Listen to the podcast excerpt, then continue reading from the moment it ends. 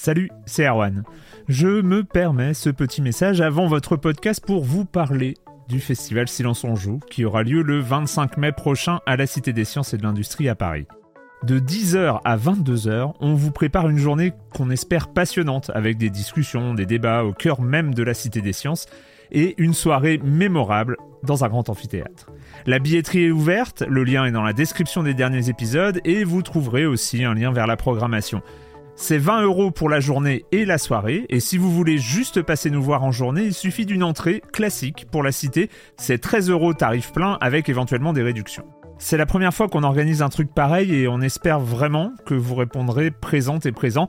En tout cas, nous, on a très envie de vous croiser de rencontrer celles et ceux qui nous écoutent chaque semaine. Rendez-vous donc le 25 mai et je vous laisse avec votre épisode de Silence en joue ou de la bande-annonce ou de Gâchette gauche ou de Dans la boucle. Enfin bref, bonne écoute. I'm Sandra, and I'm just the professional your small business was looking for. But you didn't hire me because you didn't use LinkedIn jobs. LinkedIn has professionals you can't find anywhere else, including those who aren't actively looking for a new job but might be open to the perfect role, like me. In a given month, over 70% of LinkedIn users don't visit other leading job sites. So if you're not looking on LinkedIn, you'll miss out on great candidates like Sandra. Start hiring professionals like a professional. Post your free job on linkedin.com/people today. Silence en joue, Erwan Cario, bonjour.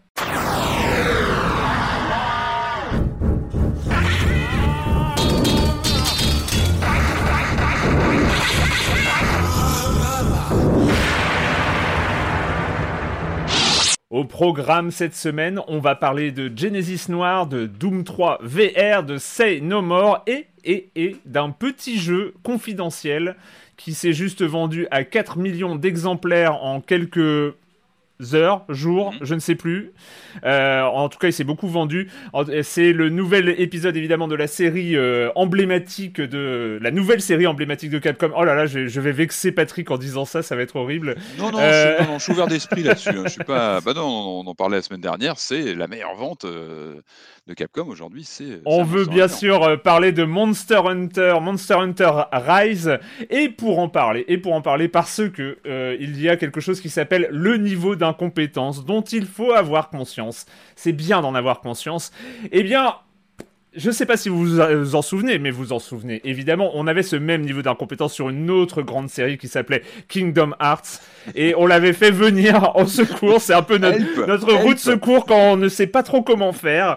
On a le plaisir euh, d'accueillir euh, Kevin Sicurel, euh, aka Moguri. euh, donc, euh, salut Kevin, comment ça va? Salut, ça va très bien, merci. Je suis très content de, de cette invitation.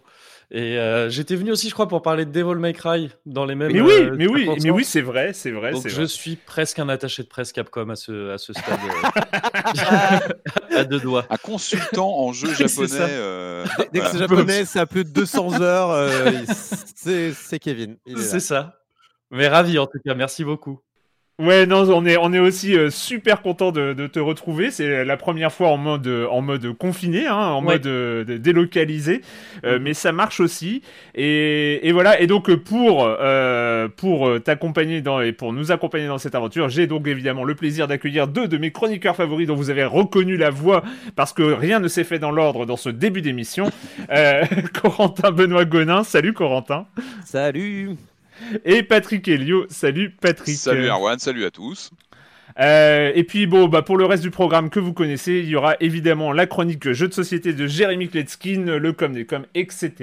Et bah on va commencer avec toi, Patrick. Alors j'ai rien compris à, à- à la- quand tu m'en as parlé. Tu m'as parlé de, de Super Mario et d'une somme absolument euh, monstrueuse en face, donc je ne sais pas de quoi tu parles. Une sorte de record. Alors j'avais envie de vous dire, euh, si vous faites, si vous arpentez les brocantes ou les vides-greniers, soyez très vigilants. Mais bon, on peut pas dire que ce soit très d'actualité ces temps-ci. Ça manque d'ailleurs. C'était sympa de, de pouvoir des, Mm. parfois dénicher. euh.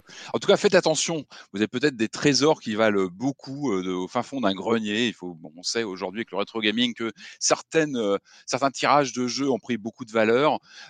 Et puis là, on a un record visiblement qui a été atteint avec une vente aux enchères sur une version de Super Mario Bros sur NES. Bon, un jeu a priori qu'on a tous au fond d'une boîte, peut-être en loose parfois, ou un petit peu amoché, un petit peu. Là, attention, Hmm. on parle d'une version nickel, en boîte sous blister qui a atteint un, chiffre de vente complètement faramineux de 660 000 dollars sur un, sur un grand site de, d'enchères en ligne. alors pourquoi 660 000 dollars? Est-ce que moi ma version loose un petit peu abîmée vaut autant? Évidemment que non. les experts, je, suis tombé sur une, sur une news de Gamecult qui redétaille exactement pourquoi cette, cette version a autant de valeur. Une news qui cite notamment un expert, hein, parce qu'il y a des experts qui regardent avec des grosses loupes les tirages donc de, de, jeux comme celui-ci, donc sous blister avec un, packaging bien particulier, parce que l'on rentre vraiment dans des détails de production bien bien bien particuliers? pourquoi il vaut aussi cher? Parce qu'en fait, il renvoie au premier mois de commercialisation de la NES sur le marché nord-américain. Donc on est ah vraiment sur une fenêtre de, de, sortie très particulière. voilà, il y a les numéros de série, etc. C'est identifié comme une version très rare. Donc je cite carrément le l'expert qui dit que pour vous donner une meilleure idée de la brièveté de cette période, la sortie nationale de la console a eu lieu entre le milieu et la fin de l'année 86, et les jeux en boîte noire distribués à cette occasion n'avaient pas le code Gamepack NES GP. Il convient de mentionner que Nintendo a réussi à ajouter le symbole de la marque Nintendo Entertainment, System sur ses boîtes de jeux au début de l'année 87. Donc ce qui nous montre que ça laisse beaucoup, euh, très peu de temps finalement sur le tirage. Euh, on est vraiment sur une version très très spécifique. Euh, donc d'où le voilà cette enchère complètement folle. Donc moi, je vous cache pas que je trouve ça. On atteint une forme d'absurdité hein, quand un objet comme ça de production euh, atteint euh, un, chiffre de, de, de, vente aussi élevé, euh, sachant que le jeu est quand même très courant en dehors de ça. mais voilà, c'est une une sorte de chiffre record euh, qui, qui, mmh. qui, qui, fait une petite alerte sur, euh, voilà, sur euh, la rareté. Sur, pour moi, je vais vous reciter cette fameuse phrase, hein, sa, place est dans un musée. Mais je pense que une vente voilà, qui atteint un tel volume, de, un tel prix, c'est un peu absurde. C'est-à-dire que, ok, on reconnaît la rareté d'un objet comme celui-ci, mais mettez-le voilà, en vitrine dans un, dans un, voilà, dans un musée. Pourquoi parce pas? Parce que moi, j'avais quand même le souvenir de ce, de ce GoldenEye il y a quelques années sur les ventes aux enchères en France qui s'était vendu à 12 000 euros. C'était euh, bon, c'était déjà, beaucoup trop cher hein, pour. Euh, Lui, il était dans le euh, tu sais, le fameux blister rigide des jeux Nintendo 64, euh, hmm. c'est ça, en fait, il était, bah, il était voilà, mint, hein, comme on dit, il était vraiment dans sa boîte. rare parce qu'on les a tous ouverts. En général, nos jeux N64, on bah, était bien content de, d'arracher le blister. là aussi, hein, cette version qui est restée comme ça en boîte, bon, bah, c'est certainement voilà, des, peut-être des, des, stocks qui sont restés dans des magasins ou qui, sont, qui ont circulé comme ça. Mais en tout cas, voilà, c'est une sorte de, peut-être de points de non-retour, j'en sais rien. Moi, je, regarde ça un petit peu avec. Euh, après, tant que l'œuvre en elle-même euh, est accessible au plus grand nombre, bien sûr, bah, en, parlant du jeu lui-même, euh, elle est partout. Donc voilà, il y a une sorte de sacralisation de l'objet, comme je vous dis, bon, qui est important, mais. Mais Ce que je veux dire, c'est que je suis moins choqué par une telle vente. Enfin, je suis pas choqué. Disons que c'est un peu inconséquent, quoi. C'est bon des riches qui, qui achètent des, des, vieux jeux rares. Mais en vrai, on peut tous jouer à Mario sur. bien, et heureusement, et heureusement c'est pour, Attendez, attendez la prochaine étape, euh, les premiers pixels de Mario sur la blockchain NFT. Euh, qui oh vont non, mais l'horreur Alors là, là, là, on ne pas là-dessus, on va partir sur un, spécial NFT, je vais le vénère, ça va me saouler. c'est n'importe quoi. Non, c'est vrai que là au moins on a un objet physique, à la limite qu'on peut un petit peu plus euh, comprendre, même si on est voilà, dans les conditions actuelles, dans le monde d'aujourd'hui, ça devient complètement fou. Mais bon, bref, 660 dans le, dans le même ordre d'idée, pardon, je vous interromps, c'est marrant, j'ai vu ça juste avant de, de vous rejoindre. Il y a le premier tome de Action Comics euh, donc, euh, qui faisait apparaître euh, Superman, mmh. qui a été vendu récemment 3,5 millions de dollars. qui était vendu combien à l'origine, à la base? C'était oh, c'était quelques cents, j'imagine. Et ça s'est passé il y a vraiment genre, ah, ça s'est passé hier, là où il y a quelques heures. Et c'est un record aussi, évidemment. Et pareil, c'est quelque chose qui est dans un état comme le Mario là dont tu parles. Mint, dans un état mint, voilà, c'est ça. Ouais, c'est mmh. ça. C'est incroyable. Moi, je reconnais la valeur, évidemment, que ça, ça, a une valeur absolue de, historique. Mais mettre un prix dessus, mettre une étiquette, bah, je trouve ça bon, complètement décalé. Euh, tu voulais nous parler de. Ouais. service après-vente sur Deadly Premonition 2, hein, c'était mon chouchou. J'y pensais, c'est bientôt un an. Il y a un an, j'étais chaud bouillant, je l'attendais comme, bref, comme un fou. Euh, on, vient d'avoir une, une, annonce de sortie d'une version Steam pour cette année. Donc, bah, c'est plutôt bien. Ça le fera découvrir à d'autres curieux parce que c'est un jeu qu'il faut, qu'il faut aborder avec curiosité. Il faut être être euh, ouvert d'esprit pour se pencher sur euh, Deadly Premonition et notamment sur le deuxième, qui ne vaut évidemment pas l'expérience folle du premier. Donc une arrivée sur Steam, moi, je suis pas contre, hein, ça va plutôt l'ouvrir sur d'autres d'autres publics. J'ai envie de dire attention, j'aimerais quand même une version qui tourne mieux que la version originelle du premier Deadly Premonition sur Steam, qui est une plaie absolue, qui est buggée dans tous les sens, qui est, qui est quasiment injouable. Donc j'espère que Deadly Premonition 2 sur Steam va, va mieux fonctionner. Je crois que c'est un autre éditeur, donc euh, espérons qu'on n'aura pas cette euh, catastrophe ambulante qui est la version Steam. Je vous déconseille vraiment la version Steam hein, du, du, premier. On, en parle en entre nous, on fait le point. Évitez la version Steam de Deadly Premonition 1. Allez plutôt sur les versions console. Hein. La meilleure, c'est la version euh, Xbox 360 qui est de toute façon rétrocompatible ou même la version Switch qu'on peut y jouer partout. C'est formidable. Je, peux en parler d'expérience. J'ai dû la récupérer pour que dalle, hein, genre 3 euros la version Steam et, et à donné si, si, alors j'ai joué, j'ai joué, euh, j'ai bien dû y jouer 5 euh, ou 6 heures et puis bug ah bah bloquant, je peux, plus, peux plus avancer dans le jeu. Ouais, non, il est complètement buggé. Donc espérons que sur le deuxième, euh, déjà que le jeu a quand même une voilure un petit peu plus réduite, donc espérons que ça tournera, tournera un peu mieux. Je termine sur une petite, euh, petite note de jeu PlayStation VR. Je vais en parler tout à l'heure. Il y a de l'actualité euh, sur le casque euh, actuel de la, donc de, réalité virtuelle de Sony sur PlayStation 4. il se passe des choses en attendant la prochaine génération qui, on le sait, arrive. On a eu une, info toute, toute récente, je crois, de l'arrivée à la fin du mois de, en fait, de Layer of Fear sur PlayStation VR. Donc il y a un jeu horrifique qui, à mon avis, va plutôt bien mmh. s'adapter à une expérience VR parce que c'est un jeu plus posé. Euh, on est voilà sur du sur de comment dire des mouvements de caméra plutôt soft. Donc on a, je pense qu'on a moins de risques d'être malade sur un jeu comme celui-ci que dans des jeux beaucoup plus speed. c'est un jeu de Bloober Team, ce studio polonais, on le rappelle, qui avait signé The Medium avait un peu tiqué dessus il y a quelques semaines, mais qui avait aussi produit Blair Witch, que moi j'ai bien aimé Blair Witch, qui est plutôt une réussite, qui d'ailleurs est dispo sur PS4 et ça serait bien qu'ils nous le passent sur PSVR d'ailleurs. ils en ont pas parlé, mais je tenterais bien. Je crois qu'il est dispo sur PC en VR, Blair Witch, et je, déjà quand voilà en écran classique, il fait déjà son effet. j'espère, j'espère qu'ils pourront nous pondre une version PSVR à l'avenir. En tout cas, voilà, on va reparler du, on va reparler du PSVR tout à l'heure. On en parle tout à l'heure. Voilà. Euh, Corentin, c'est l'événement dont on parle tous les ans, sauf quand il n'a pas lieu, euh, mais il aura lieu cette année, c'est le 3. Ouais, il y, a eu, y a eu pas mal de discussions là, cette semaine euh, sur, le 3 de cette année, donc l'édition 2021, et bah, forcément un petit peu remis en question étant donné le, le contexte sanitaire. En tout cas, le, le but, il est clair, c'était tenir un événement, contrairement à l'année dernière où justement, bah, il n'y a pas eu d'événement hein, à cause de, à cause de la, prise par surprise de, de, de, tout ce bazar, on va dire. Et il, était à peu près certain hein, qu'il n'allait pas se tenir de manière, euh, on va dire, physique et qu'il allait avoir lieu euh, euh, en ligne sur quelque chose de virtuel. Mais certains, là, cette semaine, certains médias ont sorti des rumeurs, des discussions de manière assez certaine sur peut-être que le l'événement serait payant. Euh, ce, qui a ce qui a provoqué en fait certaines réactions auprès de, des joueurs et même de certains journalistes qui ont dit mais ça va pas la tête, euh, faire un événement payant d'un truc pareil euh, en ligne, ça ne va pas. Et finalement non, ça ne sera pas payant et même donc l'ESA, l'Entertainment Software Association, a sorti les dates et donc, ça sera du 12 au 15 juin. Et alors, on nous promet euh, monts et merveilles, hein, un événement réimaginé, tout virtuel, euh, qui euh, va permettre de sortir les plus grosses annonces pour tout le monde gratuitement, du café directement, l'expérience ce 3, hein, du café qui sortira de ton ordi directement dans ton truc, les cernes, le service CERN et tout. Dans... donc voilà, ils veulent vraiment quelque chose d'assez. ils veulent quand même conserver une forme d'enthousiasme hein, autour de cet événement. Ils ont sorti le line-up avec quand même on va dire un line-up qui, reste correct. Hein.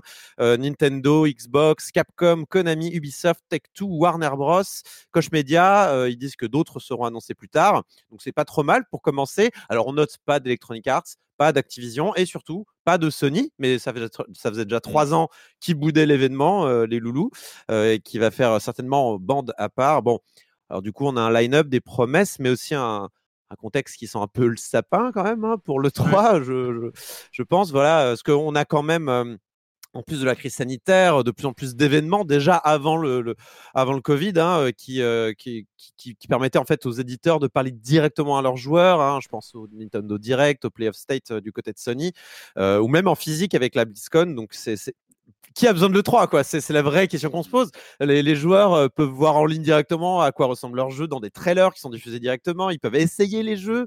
Euh, bah, D'ailleurs, euh, Monster Hunter Rise a été balancé en démo juste après un Nintendo Direct. Les gens finalement, ils, peuvent s'essayer directement pour avoir un avis mmh. sur leur jeu parfois. Hein. Mmh. Je sais pas si tu avais essayé la démo toi. Kevin? Oui, bien sûr. Il y a même eu deux démos. La première étant sortie, comme tu l'as dit, juste après un Nintendo Direct. C'est de toute façon, ouais, comme tu dis, hein, maintenant le ça a l'air d'être le nouveau mode de communication de, de, chacun, chacune, et euh, on les comprend parce que c'est, enfin, chacun maîtrise complètement euh, sa, mmh, son mmh. rythme de com. Mmh. de com et tout ça. Je me souviens qu'à l'apparition des premiers Nintendo Direct, ça commence à remonter maintenant. Il y avait une réaction un petit peu ah bon tiens c'est nouveau ça qu'est-ce que c'est?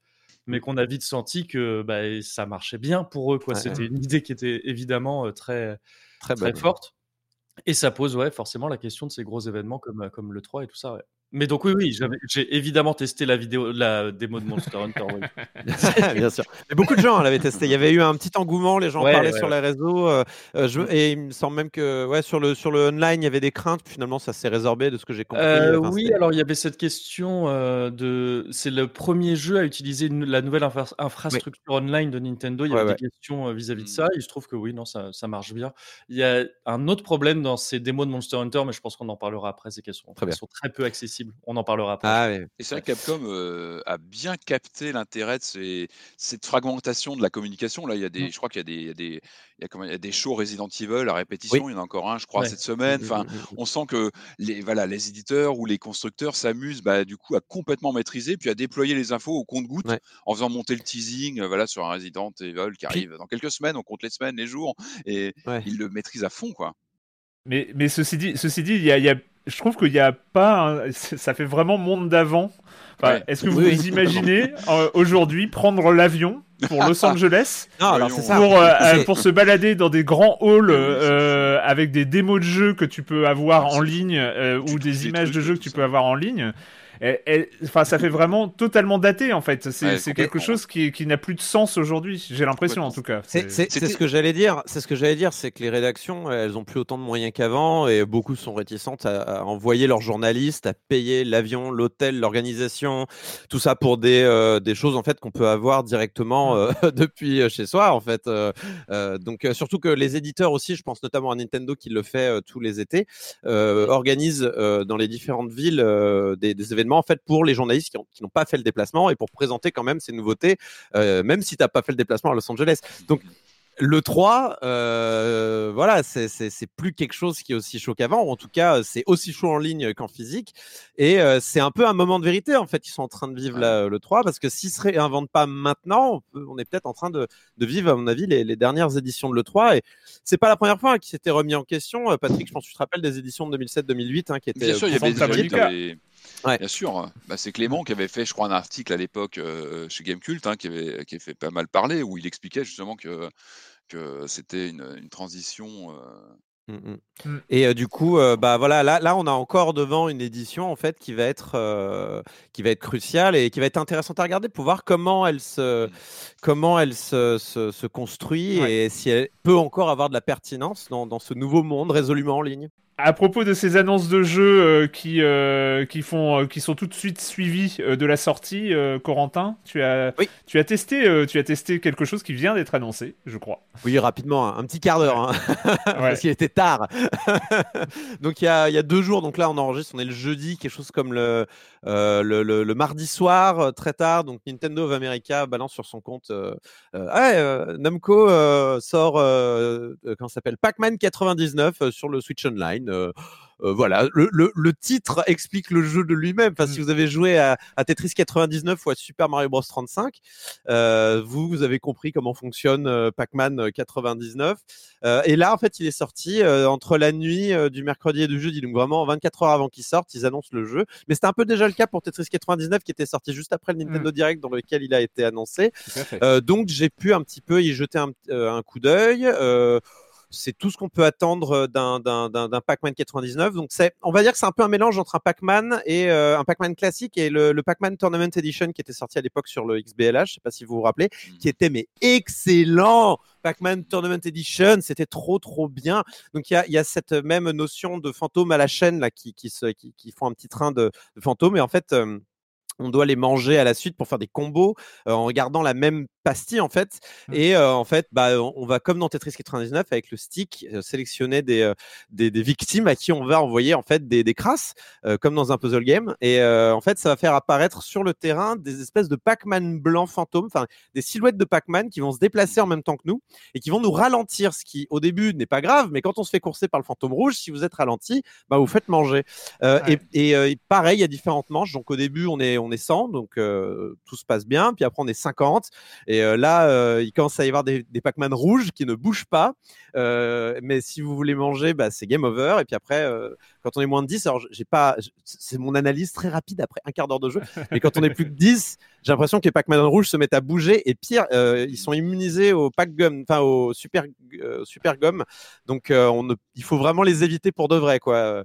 Et comme dans Tetris, comme dans Tournament Edition, donc quand vous avez mangé toutes les quand vous avez mangé toutes les petites pastilles dans une moitié de, terrain, un fruit apparaît au milieu pour renouveler en fait euh, toute la toute une moitié de terrain et euh, avec des fantômes euh, à envoyer sur un autre fantôme pour former un train fantôme justement à récupérer au milieu et donc il faut manager, enfin il faut gérer un petit peu le temps de ces pastilles tout en sélectionnant ses pouvoirs. Alors j'ai pas encore très bien compris comment les pouvoirs fonctionnent parce que comme dans Tetris 99, aucun mode d'emploi n'est ajouté avec le jeu. Donc on est là en train d'essayer de comprendre à quoi servent les différentes mécaniques. Il y a des mécaniques de chaos, donc tu obtiens des, petites médailles comme dans Tetris 99, mais je ne sais pas à quoi ça correspond.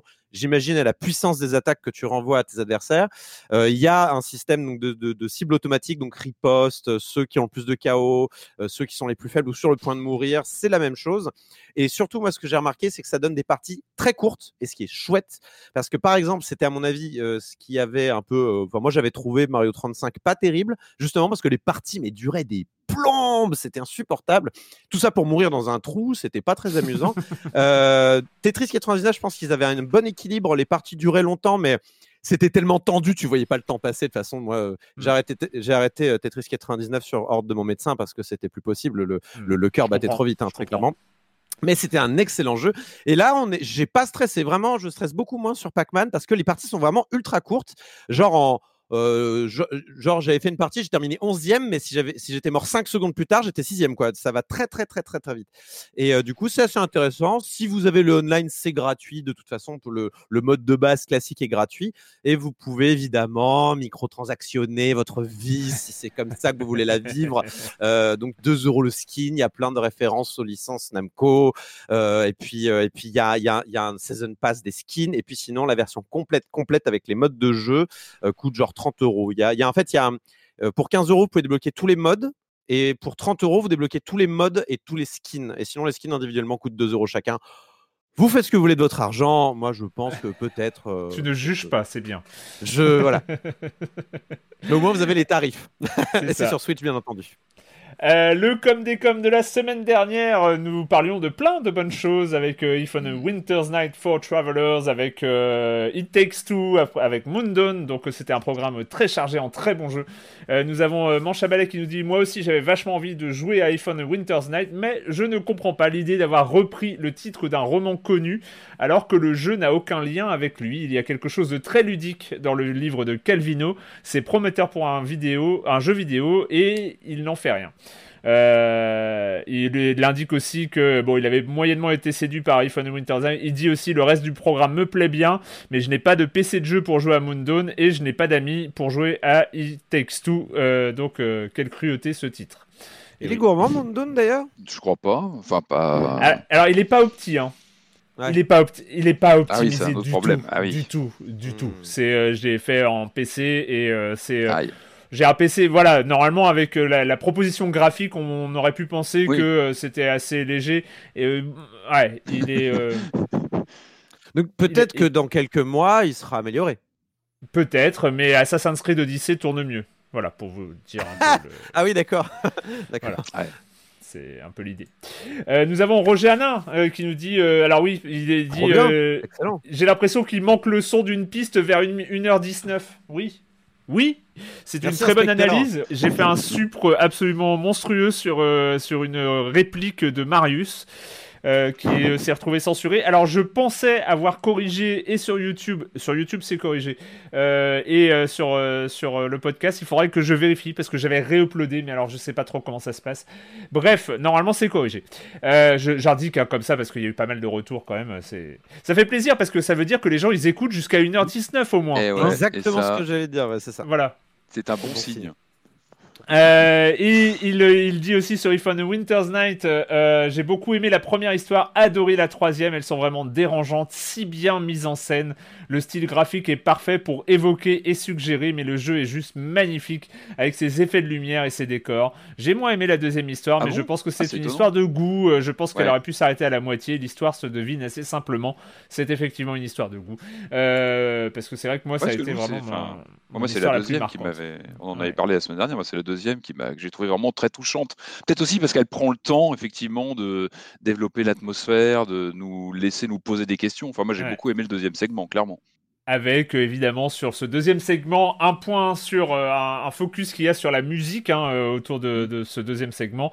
Et c'est une transition absolument malhonnête que je vais je vais, je vais faire, euh, je vais l'assumer, je vais l'assumer cette transition parce que si on parle de musique et de jeux vidéo, il y en a un qui euh, où c'est aussi le thème principal.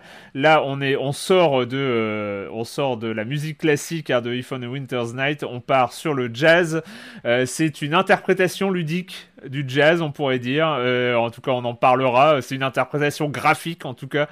Euh, le jeu, vous en avez peut-être entendu parler, vous avez peut-être vu des images parce qu'il est, euh, vraiment très très reconnaissable avec une patte graphique très propre. c'est, une création du studio américain Feral Cat Den et ça s'appelle Genesis Noir.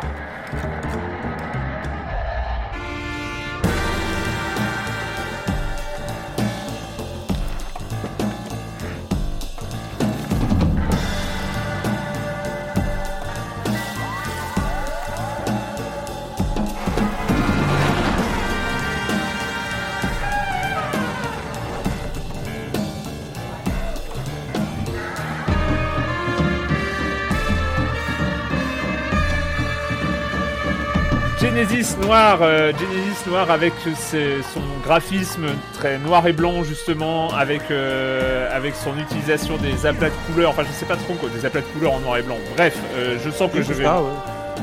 c'est un style très dessiné, donc forcément il y, a beaucoup d'aplats avec un grain. Genesis Noir où il faut sauver l'amour de sa vie, c'est peut-être ça le principe général. Euh, j'avoue, j'avoue que je ne suis pas allé bien loin, on en parlera aussi, mais euh, Corentin, tu as persévéré. Ce Genesis noir, qu'est-ce que tu en retiens?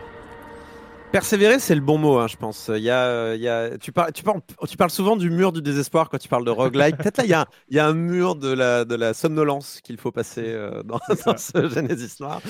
Euh, donc, Genesis Noir, donc, tu l'as dit, hein, on est dans un. C'est indiqué dans le titre, en fait. C'est un film noir. Donc, euh, tu mm. parlais de jazz. Ça va un peu avec le film noir. C'est vrai qu'on va pas mettre du punk californien avec un film noir. Donc, oui, évidemment, on a du jazz, on a du noir et blanc, on a un héros en imperméable et feutre sur la tête euh, euh, qui, euh, qui est dans une ville, certainement New York ou Chicago, je ne mmh. sais pas trop, mais en tout cas, il y a de la mélancolie, il y a un petit côté. Ah, c'est Mike Hammer. C'est Mike voilà, à deux jours de la retraite, voilà, c'est toujours, toujours le même genre de, de trucs, voilà. Donc là, on, incarne, il n'y a pas trop de noms au personnage, mais on incarne tout de même un personnage qui est manifestement un vendeur de montres à la sauvette dans la rue, mmh. qui, se, qui essaie de vendre ses petites montres, voilà, aux, aux passants. et puis, il euh, il, il, se déplace, il se déplace dans la ville, donc on, commence à cliquer, c'est un point and click.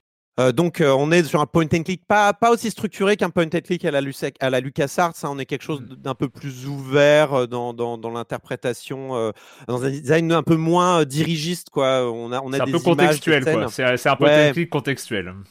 Donc on clique à un endroit pour, pour faire euh, déplacer son personnage, on double-clique sur un autre endroit pour déplacer euh, en courant son personnage. Je pense qu'il aurait pu courir de base, mais c'est un autre souci. Euh, et en fait, il, va arriver en bas de l'appartement, en fait, peut-être de quelqu'un qu'il connaît, on ne sait pas, on va le découvrir plus tard, mais en tout cas, il voit des affaires qui volent à, travers la fenêtre, une valise avec des, des, affaires d'hommes, des pantalons, des slips, des cravates. On connaît la scène, c'est très très cliché, mais en tout cas, il y a une dispute là-haut. Euh, notre ami part dans, l'appartement et assiste au meurtre, ou en tout cas, il, arrive juste avant le meurtre, au moment où la balle est en cours de, comment dire, de traverser l'appartement pour atteindre une femme. Euh, une, une, jolie femme avec de jolies courbes, euh, avec un et en face quelqu'un qui tire au pistolet et c'est un joli garçon aussi qui tire au pistolet et ça fait une espèce d'énorme euh, laser. Après hein, c'est très stylisé, hein, on dirait un Kamehameha à Dragon Ball Z presque le truc. C'est c'est un énorme laser, mais le temps s'arrête et notre ami, donc l'homme à l'imperméable, a tout le temps de réfléchir pour essayer de sauver ce qui semble être un amour de sa vie, puisque des flashbacks nous font comprendre qu'il y a quelque chose qui s'est passé entre lui et cette dame. et à partir de là, notre personnage va être capable de, dans le, dans le laser, en fait, de d'interagir avec des éléments à l'intérieur de ce laser. Et là, vous vous dites, mais qu'est-ce qu'il raconte? Il est complètement fou. Oui, oui, c'est un peu spécial mais il va pouvoir en fait interagir avec des éléments dans le laser, en fait des des épisodes en fait. Il y a des épisodes en fait dans ce laser qui représentent une chronologie en fait, et on va pouvoir agir dans ces épisodes. Voilà, il y a, y a, c'est des mini-jeux qui vont s'enchaîner dans des séquences ludonarrative, euh, un petit peu euh, simple d'un point de vue gameplay, mais qui euh, artistiquement sont sympas, en noir et blanc, avec, des aplats. Avec juste, il y a tout un propos autour de l'espace-temps, voilà, assez nébuleux, hein, on va pas se mentir. J'en ai, pas trop parlé pour essayer de, de, conserver un minimum de, de, suspense, mais c'est vrai que le nom Genesis Noir parle en effet de bah, d'une forme de genèse, donc de, mm. de la création de l'univers, mais pas que. Plus on va avancer, plus on va parler de la fin de l'univers aussi. Mmh. Euh, et évidemment, euh, tous les personnes, spoiler alerte, attention, euh, tous les éléments en fait à l'intérieur de cette fable scientifique fait référence à des éléments scientifiques. Mmh. Donc, par exemple, notre, notre dame, là, représente la matière, la masse. notre ami à l'imperméable représente le temps, la mort l'homme qui tire, a priori, alors après c'est ouvert à l'interprétation, moi je l'ai plutôt identifié comme l'énergie euh, qui, se déploie dans l'univers euh, et qui déclenche le Big Bang. Et c'est vrai que, et là euh, je, vais forcément rentrer un petit peu dans l'interprétation, mais la forme du rayon laser, c'est souvent la forme que les scientifiques utilisent pour parler de l'expansion de l'univers à partir du Big Bang et pour montrer comment l'univers se, se, déploie en fait. Et en fait, c'est la forme de l'inflation. Voilà, la forme de l'inflation. Mm. Et plus on va avancer dans le jeu, et plus on va se rendre compte qu'en fait le jeu parsème, enfin parsème un peu partout des, euh, des références scientifiques, graphiques, de schémas qu'on a déjà vu ailleurs. Alors qu'on moi je suis pas, je suis pas un scientifique ultra, euh, je suis plus un amateur de science. Je regarde pas mal de vidéos scientifiques sur YouTube. Euh, je, je, lis des articles scientifiques. J'aime bien ce genre de choses, mais je suis pas du tout un scientifique. C'est un sujet qui m'intéresse. pas, pas je ne suis pas aussi expert que tu peux l'être d'un point de vue professionnel Erwan de ton côté quand tu parles de science dans, dans l'IB, mais j'ai repéré vraiment des, petites choses qui, qui, ont été mises là par des gens qui aiment ça, quoi, par, par des, gens qui aiment la science et qui ont voulu en fait créer à partir de Genesis Noir une fable, euh, une, une, un récit euh, d'amour presque entre des mmh. constantes et des éléments de l'univers, euh, des trucs métaphysiques, quoi.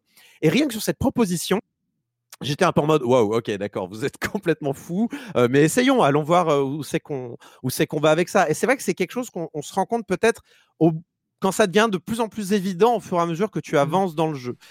et au début, c'est vrai qu'on se demande qu'est-ce qu'on nous propose. Et le début est peut-être un peu trop lent, et la fin aussi d'ailleurs.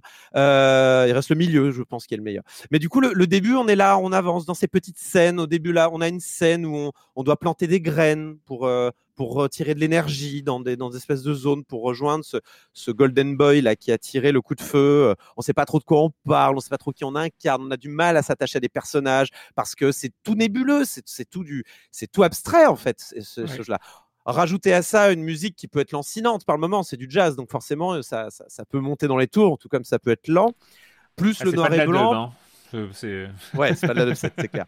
Plus l'aspect point and click qui peut être un, parfois un peu lourdingue dans certaines, euh, dans certaines phases. Et on se retrouve face à un truc un peu pato, quoi. Un petit peu. Euh, qui, qui se prend pas pour rien et qui est un peu pato. Et c'est vrai qu'on peut être tenté. Hein. On peut être tenté de dropper euh, le jeu, de lâcher le jeu au bout d'une heure, même pas de dire oh là là, euh, on prend vraiment pour. Euh, il se prend pas pour rien ce jeu. Euh, qu'est-ce qu'il est, Mais c'est surtout, c'est surtout, je pense que cette première scène dont tu parles est peut-être assez symptomatique de quelque chose. C'est la, c'est une scène avec des graines de lumière, d'ombre, de, de, choses comme ça, où on, allez limite pourquoi pas le côté un peu nébuleux, pourquoi pas, c'est beau. Donc euh, c'est vrai que quand c'est nébuleux, mais c'est compensé par une sorte de, beauté graphique et de proposition graphique très, euh, très personnelle, enfin très originale, c'est pas un problème. Mais c'est long.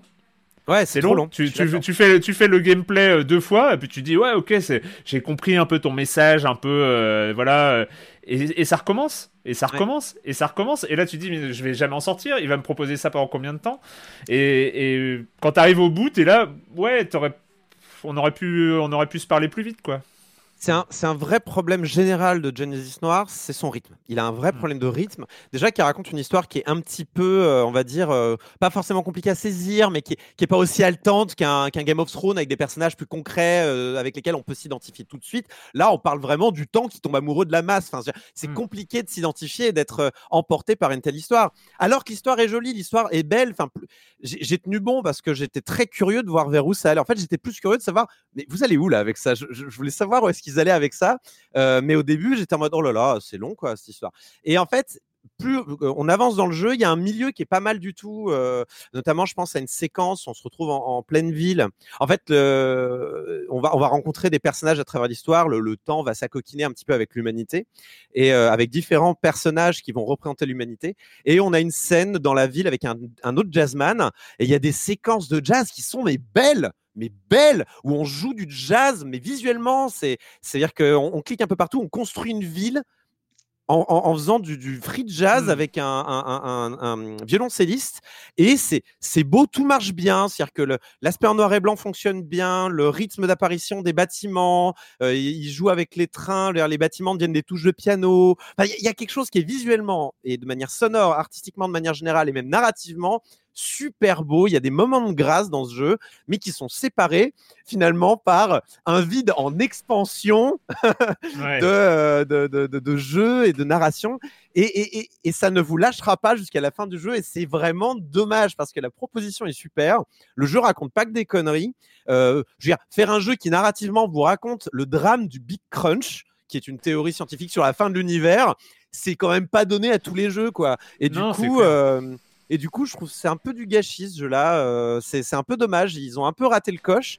Euh, mais euh, je ne peux pas leur retirer une vraie volonté d'avoir fait quelque chose d'original avec un vrai. C'est un jeu qui a du cœur, mais c'est un jeu qui a des défauts qui, qui malheureusement vont le couper d'une énorme partie de son public parce que, hum, parce que voilà, il faut quand même penser aux spectateurs et, et notamment, oui, c'est ça, il y, a, y, a, une heure et demie en trop dans ce jeu. Le jeu dure 4 heures, 4 heures, 4 heures 30, ça dépend si, vous avez du, euh, vous, galérez dans les puzzles qui peuvent parfois être un petit peu euh, ésotériques, mais euh, vous, il y a une heure et demie en trop dans ce jeu-là, et c'est super dommage parce qu'il y a des moments de grâce ultimes. Et moi, j'ai je, envie que les gens voient ces moments de grâce, donc j'espère que J'espère que les critiques qui sont remontées sur ce jeu-là et qui sont justifiées vont, vont peut-être permettre à l'équipe de, de peut-être le patcher parce que ce jeu-là, par exemple, il est sur le Game Pass, donc c'est typiquement un jeu de Game Pass, ça où on va pas vous demander de claquer 20, 20 15, 20 euros euh, pour, pour le jeu. Vous pourrez l'essayer un petit peu par curiosité, un petit peu comme moi je l'ai fait, euh, parce que je connaissais pas du tout le projet avant de le voir. J'y suis allé vraiment les yeux fermés. J'ai juste vu les graphismes. J'ai fait waouh,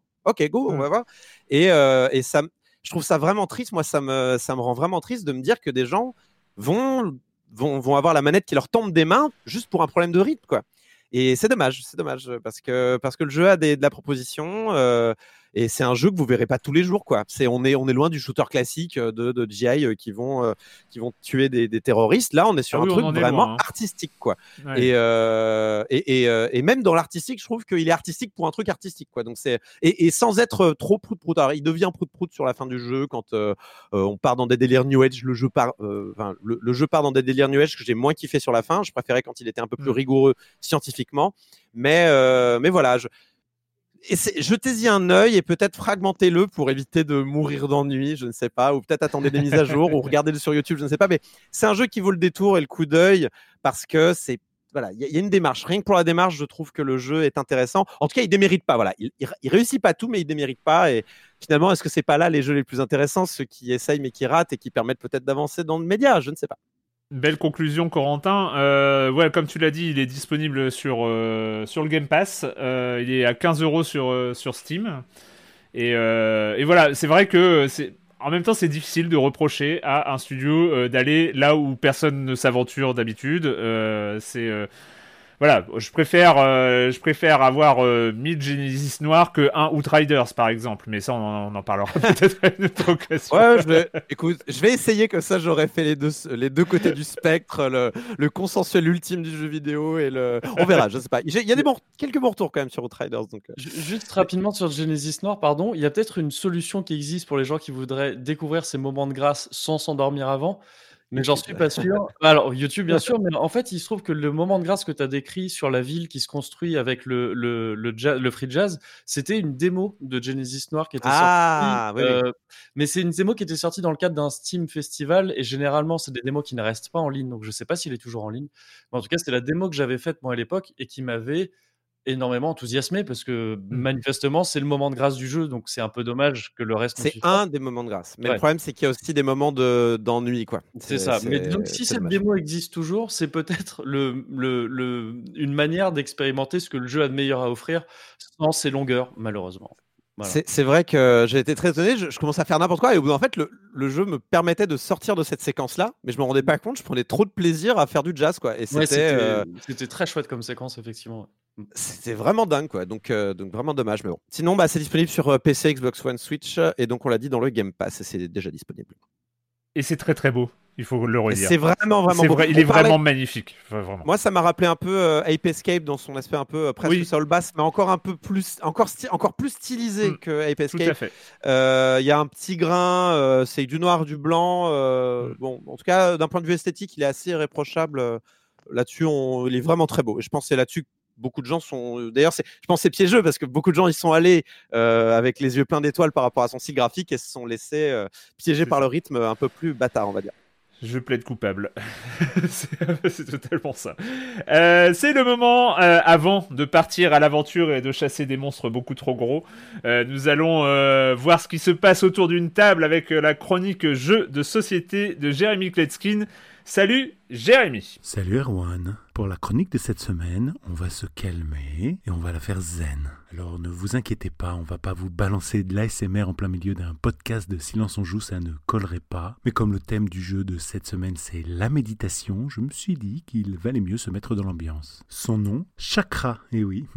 Mais ne vous y trompez pas, il y a un vrai bon jeu, comme on les aime, caché dans cette boîte. Chaque joueur reçoit un plateau individuel représentant une jeune fille euh, assise en tailleur, drapée d'une robe luxuriante et ornée de mille bijoux. Sur sa droite sont alignés du haut vers le bas sept chakras de couleurs différentes. Et dans chacun de ces chakras, il y a trois emplacements pour y placer des énergies correspondant à leur couleur. Il faudra donc canaliser ces énergies pour trouver la plénitude et aligner ces chakras. Au centre de la table, on tire au hasard trois lignes de trois gemmes chacune depuis un sac qui contient les gemmes de ces sept couleurs. Les joueurs auront à leur tour le choix de l'une de ces trois lignes de gemmes et de les placer en haut de leur alignement de chakras, ou bien de déplacer les gemmes d'énergie déjà placées sur des chakras afin d'atteindre les chakras qui sont ancrés au plus profond d'entre nous. En effet, il vous prendra beaucoup d'action et de temps pour amener une gemme rouge sur le chakra rouge tout en bas, alors que le chakra violet tout en haut, lui, est plutôt facile d'accès. Une troisième action permet de méditer et donc de récupérer tous nos jetons de déplacement, ainsi que de jeter un coup d'œil sur la valeur cachée associée à l'une des couleurs. Au début de la partie, des valeurs de 1 à 4 sont associées euh, de manière aléatoire à chacune des 7 couleurs. Il est donc très utile de se renseigner sur la valeur d'un chakra avant d'y canaliser les trois gemmes de couleurs correspondantes. Les illustrations de chakras sont lumineuses, colorées, mais pas trop chargées. Il a une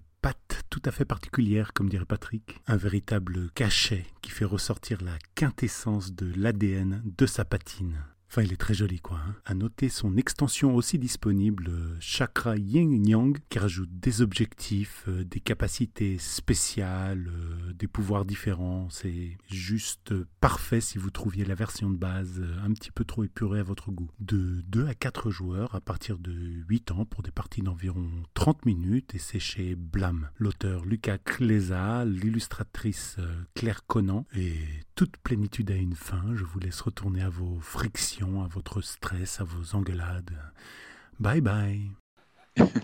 comment je fais la transition à partir de ça Moi, je dis que Patrick, Patrick aurait quand même dit que le gameplay organique était chouette et que peut-être, contrairement à d'autres jeux, il est moins scolaire. Que d'autres jeux et que c'est terrible. Est-ce que c'est pas la pire chose qu'on peut dire d'un jeu, qu'il soit scolaire? Et organique en même temps Alors là, là, tu atteins une sorte de sommet. Non, non, mais tous ces termes sont copyrightés, donc on, va en reparler après l'émission, mais c'est pas possible. Merci Jérémy, à la semaine prochaine. Euh, c'est toujours bien d'être surpris par, par une chronique. Euh, effectivement. Une carrière dans la SMR euh, de prévu hein, pour Jérémy, je pense. Il ne le dit pas la SMR, moi je pense qu'il y a une carrière dans la SMR. Réfléchis un petit peu Jérémy, ça peut être bien. on, va, on, va, on va sortir de la méditation un peu violemment, hein, pour, pour tout vous dire, ça va pas être la même. Euh, parce que c'est le moment, euh, c'est le moment de parler de Monster Hunter, de Monster Hunter Rise, donc euh, qui vient de, sortir sur la Switch.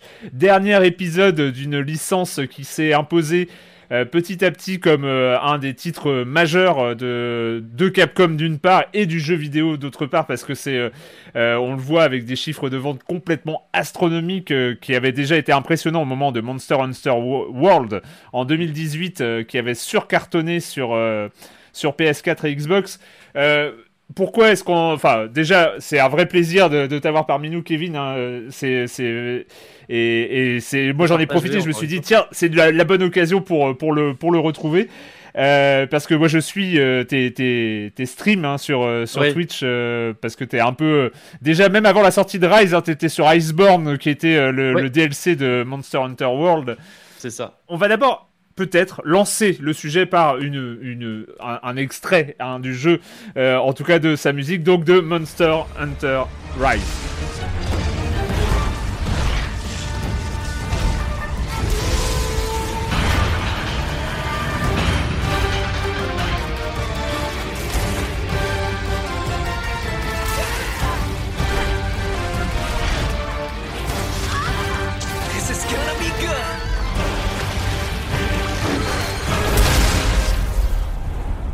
Monster Hunter Rise. Euh, bah, voilà, j'ai juste commencé pour dire ce que c'est pour moi Monster Hunter parce que je ne comprends pas. Un peu. Un peu comme Kingdom Hearts, hein, c'était un mm. peu la même chose. J'avais ce, ce, même euh, degré d'incompréhension qui est un peu gênant quand on, bosse sur les jeux vidéo depuis aussi longtemps et qu'il y a un truc qui semble aussi important sur lequel on n'a pas de prise. Parce que pour moi, Monster Hunter, après avoir essayé quelques versions, alors je me rappelle plus trop lesquelles, mais euh, c'est euh, si j'avais essayé World et puis j'en avais essayé une ou deux avant. Voilà, pour moi, Monster Hunter, c'est un jeu où tu, tu vas taper sur la grosse patte avant droite d'un monstre, d'un dinosaure beaucoup trop grand pour toi, avec une épée, elle aussi beaucoup trop grande. Voilà, c'est et, du coup, euh, la grosse patte avant droite du dinosaure, j'ai un peu de mal à me concentrer dessus. Et, euh, et, voilà, c'est un peu, c'est un peu ça, euh, c'est un peu ça mon, mon expérience de Monster Hunter. Mais c'est une description qui me paraît très, très précise hein, de Monster Hunter. c'est à peu près ça, Monster Hunter. Cela dit, j'aimerais juste avant de dire, tu vois, tu, tu disais que tu t'étais senti un peu euh, comment dire, euh, largué par Monster Hunter comme euh, Kingdom Hearts. Et je pense que dans les deux cas, c'est malheureusement tout à fait normal. et c'est en grande partie, entre guillemets, de la faute de ces séries plus que de celle des joueurs ou joueuses qui pourraient, qui pourraient se sentir un peu à l'écart de tout ça, parce que c'est des séries qui sont très opaques chacune à leur manière. Kingdom Hearts l'était avec son scénario et ses multiples mmh. épisodes interconnectés, et Monster Hunter l'est avec bah, un peu ce que tu as décrit, ce concept qui au début paraît un petit peu nébuleux, où on comprend pas trop ce qu'on fait là, pourquoi on est en train de se battre contre cette grosse patte avant droite de ce gros dino, qui en plus généralement peut nous envoyer valdinguer en deux, en deux, deux coups, enfin en deux secondes, quoi. Et, et, donc c'est une série qui est très très ouais très opaque, très obscure.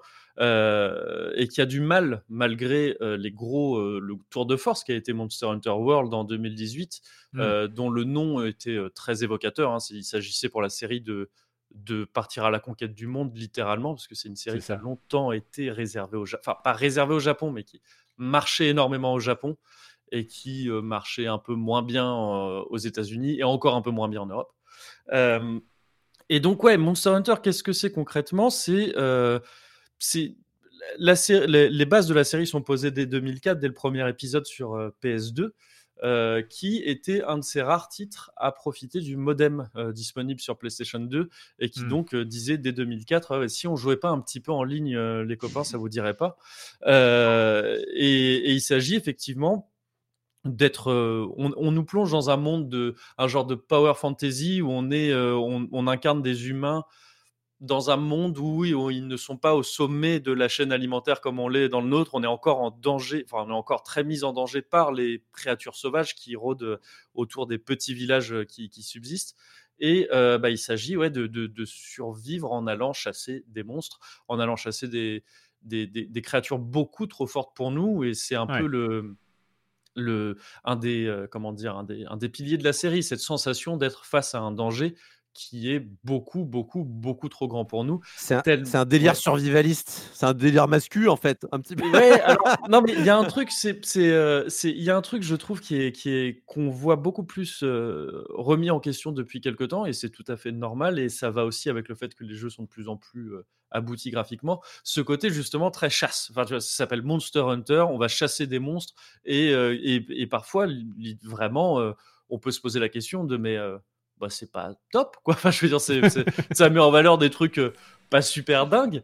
Euh, je, je, comprends que ces questions se posent et donc ce côté aussi un peu euh, voilà masculin, survivaliste, je comprends, mais pour moi, il s'agit plus de, combattre des genres de dragons métaphoriques, mais pas vraiment métaphoriques parfois. Parfois, c'est vraiment littéralement des dragons. c'est-à-dire combattre quelque chose de trop, de trop puissant pour nous. C'est, mmh. surtout ça en fait. C'est se sentir minuscule face à un monstre, tu le disais, hein, face à cette patte à le monstre est tellement grand que tu ne peux te concentrer que sur une de ses pattes. Et, et, en fait, ils sont tellement grands et tellement puissants, ces monstres-là, qu'il va falloir s'y mettre à quatre pour espérer avoir une chance de s'en sortir. Alors, c'est pas littéralement le cas, tous les Monster Hunter sont entièrement faisables en solo, mais, mais c'est quand même une série qui pousse le, multi depuis, le, depuis le début. Et, et c'est une série aussi qui a vraiment commencé à cartonner à partir du moment où elle, où elle a migré sur portable. Euh, et ça s'est fait dès 2005 au Japon, euh, donc un an après la sortie du, premier, avec Monster Hunter portable, tout simplement, qui s'appelle Monster Hunter Freedom euh, aux États-Unis, et, et, qui a donné, enfin, qui a sûrement à lui seul bien aidé la PSP au Japon. en mmh. étant, en étant de, c'est le Pokémon de la PSP, quoi, quasiment. Euh. Ouais, c'est ça, c'est un peu ça. Ouais. Lui et ses, et ses suites, parce qu'il y a eu donc plein de Monster mmh. Hunter euh, réguliers, et à chaque fois correspondaient des déclinaisons portables de ces Monster Hunter. Euh, c'était ce qui était sûrement, je pense, hein, je dis ça un peu au pif, j'ai pas les chiffres exacts, mais je pense que c'était régulièrement ce qui était le plus joué, et sur, souvent dans les, plus, dans les meilleures ventes PSP euh, au Japon. Et puis un, phénomène un peu culturel au Japon, je crois. On se retrouvait dans les bars, dans les, dans les, dans les restos. Enfin, il y avait quelque chose de très physique, même de jouer en multi comme ça, avec euh, la convivialité du. Enfin, ça, en, plus, c'était pas, du, pas vraiment du euh, multi-internet, c'était aussi du multi-local. Et il fallait avoir sa PSP avec son jeu et dans un rayon. Il y a des communautés qui sont créées. Quoi. Il y a eu mm, mm. un vrai phénomène de communauté qui, qui, qui, qui est né à ce moment-là. Ouais, c'est ça, complètement, complètement. Et c'est ce qui a rendu le. Oui, c'est ce qui a c'est ce qui a fait de la série un phénomène. Il y a eu, il y a, en tout cas au, Japon, jusqu'à donc Monster Hunter World qui a réussi à exporter la série. il y a eu un, un, moment un peu important, dans, un tournant aussi dans, dans le dans l'histoire de la série qui est presque, on pourrait appeler ça un, un inverse de Final Fantasy, c'est-à-dire que c'est une série qui a été longtemps estampillée Sony. Elle est née sur PS2, elle a fait mmh. les heures de gloire de la PSP. Et en, euh, en 2009, avec Monster Hunter 3, Try, mais donc c'est le troisième, euh, la série part sur Wii, sur, euh, part chez Nintendo, donc elle fait exactement l'inverse de ce qu'avait fait Square avec Final Fantasy VII, et ça avait surpris beaucoup de monde à l'époque. ça avait déçu des gens parce que ça, impliquait Nintendo et donc des machines qu'on considérait comme, enfin, qui étaient de facto un peu moins puissante que les, que, les machines Sony à côté. Et pourtant, bah, la série a vécu de très belles heures aussi sur euh, Wii, puis sur 3DS, euh, euh, sur Switch maintenant. Et maintenant, c'est une série donc, qui sort un peu partout parce qu'on sait par exemple que Rise est exclusif à la Switch pour l'instant, mais va sortir sur PC dans le courant de l'année prochaine normalement. Est-ce que finalement la série a eu deux moments d'ouverture au plus grand public qui a été d'abord sur Wii, puis la version World en fait? J'ai l'impression qu'il y a eu ces deux étapes. Je pense, ouais. Je, je pense qu'on peut considérer ça effectivement l'arrivée. Enfin, là, faut parler d'ouverture, euh, ouais, au monde vraiment, parce qu'encore une fois, au, Japon, dès, euh, dès, dès, les débuts sur, euh, sur PSP, c'est quelque chose qui a cartonné très vite. Mmh. Mais oui, oui, effectivement, c'est les deux moments, je pense, importants de la série, les deux paris et qui ont été tenus, qui ont été tenus hein, à chaque fois. arriver sur console Nintendo, puis enfin, ouais, avec World, dire on est une, c'est une sortie mondiale et on sort, on sort sur toutes les grosses machines disponibles du moment. Et notre ambition, c'est de, c'est de parler à tout le monde et de réinventer un peu la série pour l'occasion. Et, et d'ailleurs, pour concrètement comment fonctionne la série en réalité, c'est donc des, un jeu qui est divisé en, missions. C'est-à-dire que c'est pas mmh. de c'est pas de l'open world où on va on va on va explorer des des grandes étendues comme peut l'être par exemple un euh, euh, Horizon euh, Zero Dawn où on va aussi avoir des créatures mécaniques pour le coup mais qu'on va ça c'était je pense que c'était lié aussi au, à, la, PSP enfin au hardware d'origine hein, ce, ce, côté ah oui, renfermé avec des, des niveaux divisés même par section c'était très lié à l'origine en fait oui et je, pense qu'en fait à plusieurs égards c'est une série qui a construit ses codes sur des mmh sur des, bah, des lacunes pardon mais sur des enfin des, caractéristiques bien techniques et qui étaient sur de la portable, sur du. Et qui, et qui est resté un peu bloqué parfois dans ces, mmh dans ces, euh, dans ces automatismes-là, et ce qui, en ce qui contribue à en faire une série assez difficile à prendre en main aujourd'hui. Euh, et, et donc voilà, c'est une série qui, c'est une, un des jeux qui sont divisés en missions. On incarne donc un personnage qui n'a pas, euh, il y a un côté RPG dans Monster Hunter, mais c'est des personnages qui n'ont pas de statistiques. On va pas gagner en niveau, on va pas devenir, euh, on va pas avoir plus de force, plus de vie ou ce genre de choses. Le personnage ne bouge pas lui-même. Euh, le personnage va s'améliorer donc en chassant des monstres. D'abord pas si gros que ça, c'est-à-dire d'abord on, on, voit le monstre entier. On n'est pas juste contre une patte droite. Euh, ça va ressembler à des petits vélociraptors, par exemple, ce genre, mmh de, ce genre de, de créatures. Et euh, en ces monstres-là, en arrivant à les battre, on va pouvoir euh, récolter, prélever sur eux bah, de la peau ou des, des des, griffes, ce genre de choses, qui vont nous permettre de créer de nouvelles armures et de nouvelles armes qui vont être plus puissantes, et ainsi de suite. C'est mmh. ça vraiment le, la progression dans un Monster Hunter. On combat des monstres de plus en plus forts, mais ce faisant, on obtient des matériaux de plus en plus euh, euh, rares et de plus, de plus en plus précieux pour créer de l'équipement de plus en plus efficace. Et euh, cet équipement en question, du côté des armes, est divisé en 14 catégories d'armes différentes c'est que tu connais par cœur. Que je que je finis par connaître par cœur parce que c'est les mêmes armes depuis depuis très longtemps hein. ah c'est assez rare que le que la que la série euh, au début la série a ajouté rapidement des armes tout ça mais hmm. là ça commence à faire un certain nombre d'années que on a le même euh, ces mêmes 14 armes. Et ça en fait pour moi il faut considérer ça. Ça peut paraître euh, flippant comme ça mais il faut considérer ça comme un jeu de combat en fait. C'est-à-dire que ces armes, ce sont autant de personnages qu'on aurait dans un jeu de combat parce que à chaque arme correspond vraiment. Et donc, quand je dis des armes, ça peut être ces grosses épées dont tu parlais, beaucoup trop grosses aussi. Bah, l'épée, euh, l'épée large, je crois. En français, je sais plus comment on appelle ça. Great sword en, anglais, en tous les cas. Euh, épée large, épée longue, qui est un genre de katana. On a des, on peut jouer à l'arc, on peut jouer avec des espèces de d'arbalètes, avec des, euh, des choses un peu plus bizarres comme un bâton. qui se gère avec un insecte qu'on va envoyer sur le monstre et qui va prélever des essences. Bon, il y a des armes un petit peu plus fantaisistes. Et, mais vraiment, chacune de ces armes est un genre de personnage de jeu de combat parce que ça va être une manière complètement différente de jouer. Ça hmm. va y avoir des combos du coup qui vont exister pour, euh, pour, euh, pour une arme et pas pour l'autre.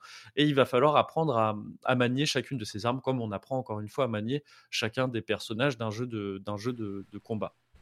Et, euh, et, et, en fait, la série, depuis le début, c'est déjà ça depuis le début, en fait, la série. Et chaque épisode, c'est un peu du more of the same parce que c'est exactement ce que veulent les, les, les, les, le public de la série. quoi. C'est exactement ce qu'on veut. Chaque épisode va ajouter des petites choses, pas forcément qui seront pas forcément gardées. C'est pas forcément de l'empilement depuis le début. Euh, on, chaque épisode va tester des choses et les garder ou pas pour la suite. Et là, en l'occurrence, Rise, euh, c'est un épisode qui ajoute, qui dont, le, dont l'ajout le plus conséquent et ce qui s'appelle le philoptère, je crois en français. Et ce sont des espèces de, En gros, c'est une espèce de grappin mobile. C'est manifesté par des insectes dans le jeu, mais à vrai dire, on, ça pourrait être autre chose, on s'en foutrait un peu. on peut matérialiser un grappin n'importe où et, et s'accrocher avec, se balancer, monter très haut dans les décors. Donc ça amène une espèce d'exploration verticale qui était moins présente avant. Et, et c'est aussi des, des insectes qu'on peut, faire des fils et des insectes qu'on peut utiliser euh, pour le maniement de chacune de ces armes. Chacune de ces armes a deux attaques spéciales qui se font avec, ce, avec ces insectes-là. Et, euh, et voilà, ça fait partie. C'est peut-être l'ajout le plus conséquent de Monster Hunter Rise avec aussi l'ajout d'un compagnon canin qui s'appelle donc soit le palamute ou le Chomsky. Plutôt classe d'ailleurs. Hein. Que je trouve assez hein. cool, ouais, c'est ça. C'est C'est euh, même dans les comportements. Je t'ai vu, Kevin, sur ton sur ton stream en train de donner des, des, des petits bonbons ah, à des ton petits chien. bonbons, chien. bah oui. Ah, you ah can pet the dog. You can pet the dog. You can pet the dog, effectivement, dans, dans mon Alors, Hunter, c'est la série des chats pourtant. Donc là, c'est historique. Il cohabite, il cohabite. Il y a un vrai message de. Complètement. de cohabitation entre les deux. C'est vrai. Parce que effectivement, c'est complètement la série des chats à la base, parce que depuis, euh, je sais plus depuis quand dans la série, mais depuis très longtemps, peut-être depuis le début, on a des compagnons chats effectivement qui s'appellent les palicots et qui sont, mmh. euh, qui sont là pour nous aider quand on est en solo justement, euh, quand on ne joue pas en multi. Ils nous aident, ils remplacent un petit peu les joueurs. Euh, et, là, dans ce, dans ce jeu-là, donc, ils ajoutent des chiens qui peuvent, sur lesquels on peut monter et qui peuvent nous faire traverser les niveaux de manière beaucoup plus rapide et beaucoup plus fluide. c'est vraiment un épisode qui, voilà, qui va insister sur la fluidité et sur le, ouais, sur le côté très fluide des déplacements et des combats en règle générale. Et, et c'est une série que je trouve formidable parce que. Alors voilà, c'est le, le, parce que je, suis juste t'interromps parce que j'ai très envie de, de comprendre après. C'est voilà, pourquoi pourquoi est-ce que tu l'as dit, c'est un jeu de combat entre le beat'em all et, euh, et le combat, en fait, euh, mhm. et, le, et, le, et, le, versus fighting. Euh, ouais, faut voir ça comme un genre de boss rush aussi, parce que quelques. Mm. Chaque monstre est un gros combat, est un gros événement. C'est pas, pas quelque chose qu'on va, c'est pas du beat'em all dans le sens où le, on va, on va éliminer chaque monstre en, en deux secondes. Chaque combat contre un gros monstre peut prendre de 10 à 20 minutes, enfin pour les plus, pour les plus gros. Donc oui, voilà, il y a un côté boss rush aussi, ouais c'est important. Il y a une sorte de théâtralisation, de sublimation du monstre. Euh, oui, c'est vraiment, à la limite, ton, ton, héros, il est là, mais c'est vraiment le monstre qui occupe toute la place, et même en termes de mm. mise en scène, de la façon dont on le voit apparaître, on l'observe au loin. Euh, je sais pas ce que tu en penses, mais il y a vraiment une sacralisation presque du monstre avant de l'attaquer. Ah oui, oui, je, je suis complètement d'accord avec ça. C'est pour ça que je trouve que le, le parallèle pourtant évident hein, avec la chasse telle qu'elle existe dans le monde réel, euh, je trouve ne tient pas tant que ça dans le jeu parce que y a, y a, justement le jeu est, est, construit vraiment autour des monstres quoi. Mmh et, et, je suis complètement d'accord avec toi. Euh, il y a vraiment une sacralisation du, du, monstre dans le jeu et je pense vraiment qu'il faut considérer ce monstre-là comme un, comme un dragon, encore une fois, mmh, quel qu'il soit, et en particulier comme un dragon euh, oriental. C'est-à-dire, c'est ces dragons comme euh, sorte de manifestation de la nature, euh, mmh. une nature trop dangereuse pour nous, enfin qui peut être très dangereuse et tout ça, et donc une espèce de ouais, de phénomène de catastrophe naturelle contre laquelle normalement on ne peut rien faire et qu'on va nous proposer de surmonter malgré tout. Alors moi, je ne suis pas du tout, mais alors pas du tout porté sur la chasse en général, mais alors absolument pas du tout. Là, je, à mon avis, moi, de mon point de vue, je trouve que tout est désamorcé. On est dans un monde fantasy et finalement, moi, j'ai jamais le malaise d'attaquer un animal, ce que je ne ferais jamais dans le monde réel. Quoi. C'est, impossible pour moi.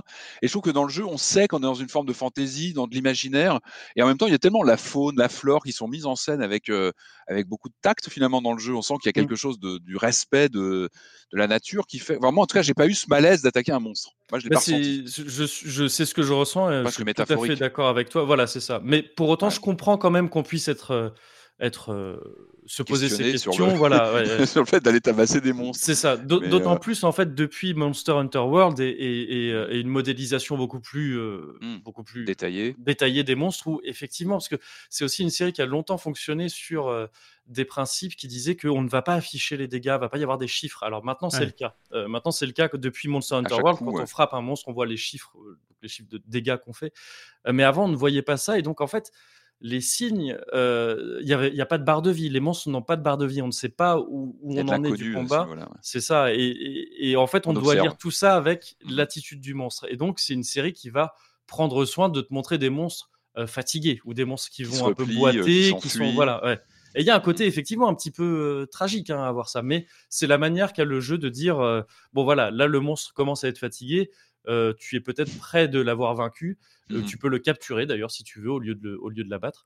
Et et voilà, c'est une manière. on, peut le, on peut les chevaucher, j'ai vu. Je, je crois pas qu'on pouvait faire ça avant, si. Alors, ouais, c'est ça. C'est aussi c'est une, une, des autres nouveautés de, apportées par Rai, c'est que ça fait quelques épisodes maintenant, depuis l'épisode 4 qui était sorti en 2013 sur 3DS, qu'on peut, à certains moments de la, de la chasse, euh, de la mission, faire tomber un monstre et lui monter dessus.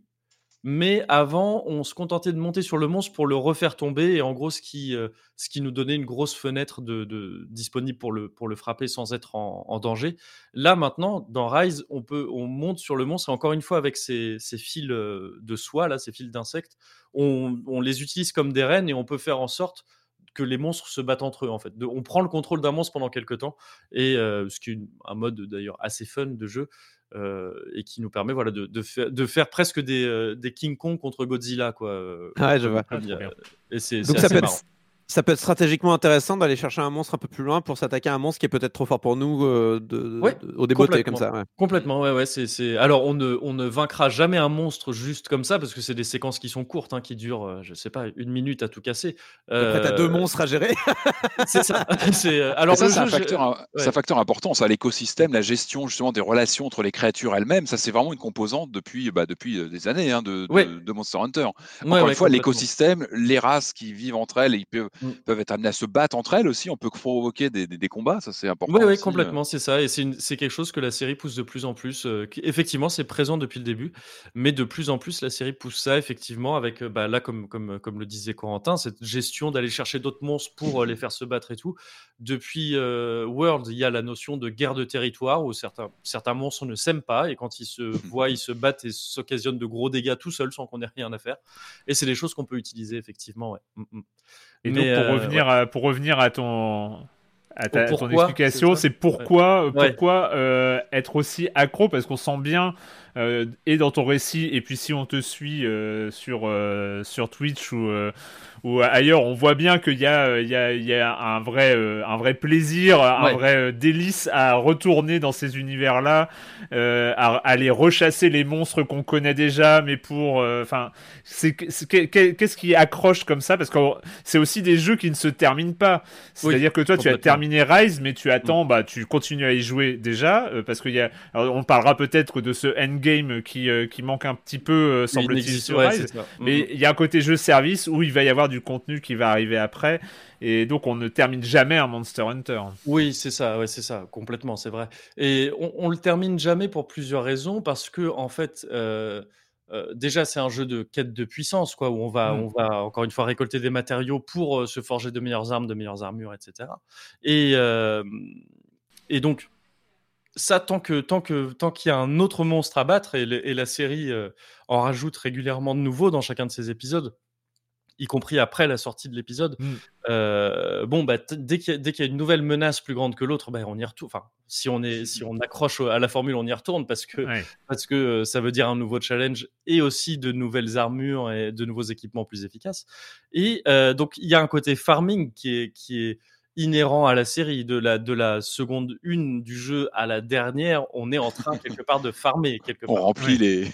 son sac. Euh, et, on, farme d'ailleurs parfois littéralement parce qu'on peut gérer aussi, on peut envoyer ces fameux compagnons chats et chiens aller gérer des, des, fermes littérales pour récolter d'autres matériaux. Aussi. En fait, le, le, combat, il est, il est pas secondaire, c'est pas ça, mais il devient, mmh. enfin, il s'intègre dans toute une mécanique beaucoup plus vaste en fait de gestion des, bah, des, des, éléments, de, des inventaires. C'est ça aussi, Monster Hunter, c'est préparer le combat, euh, faire fouiller dans ses sacs, aller vendre. Euh.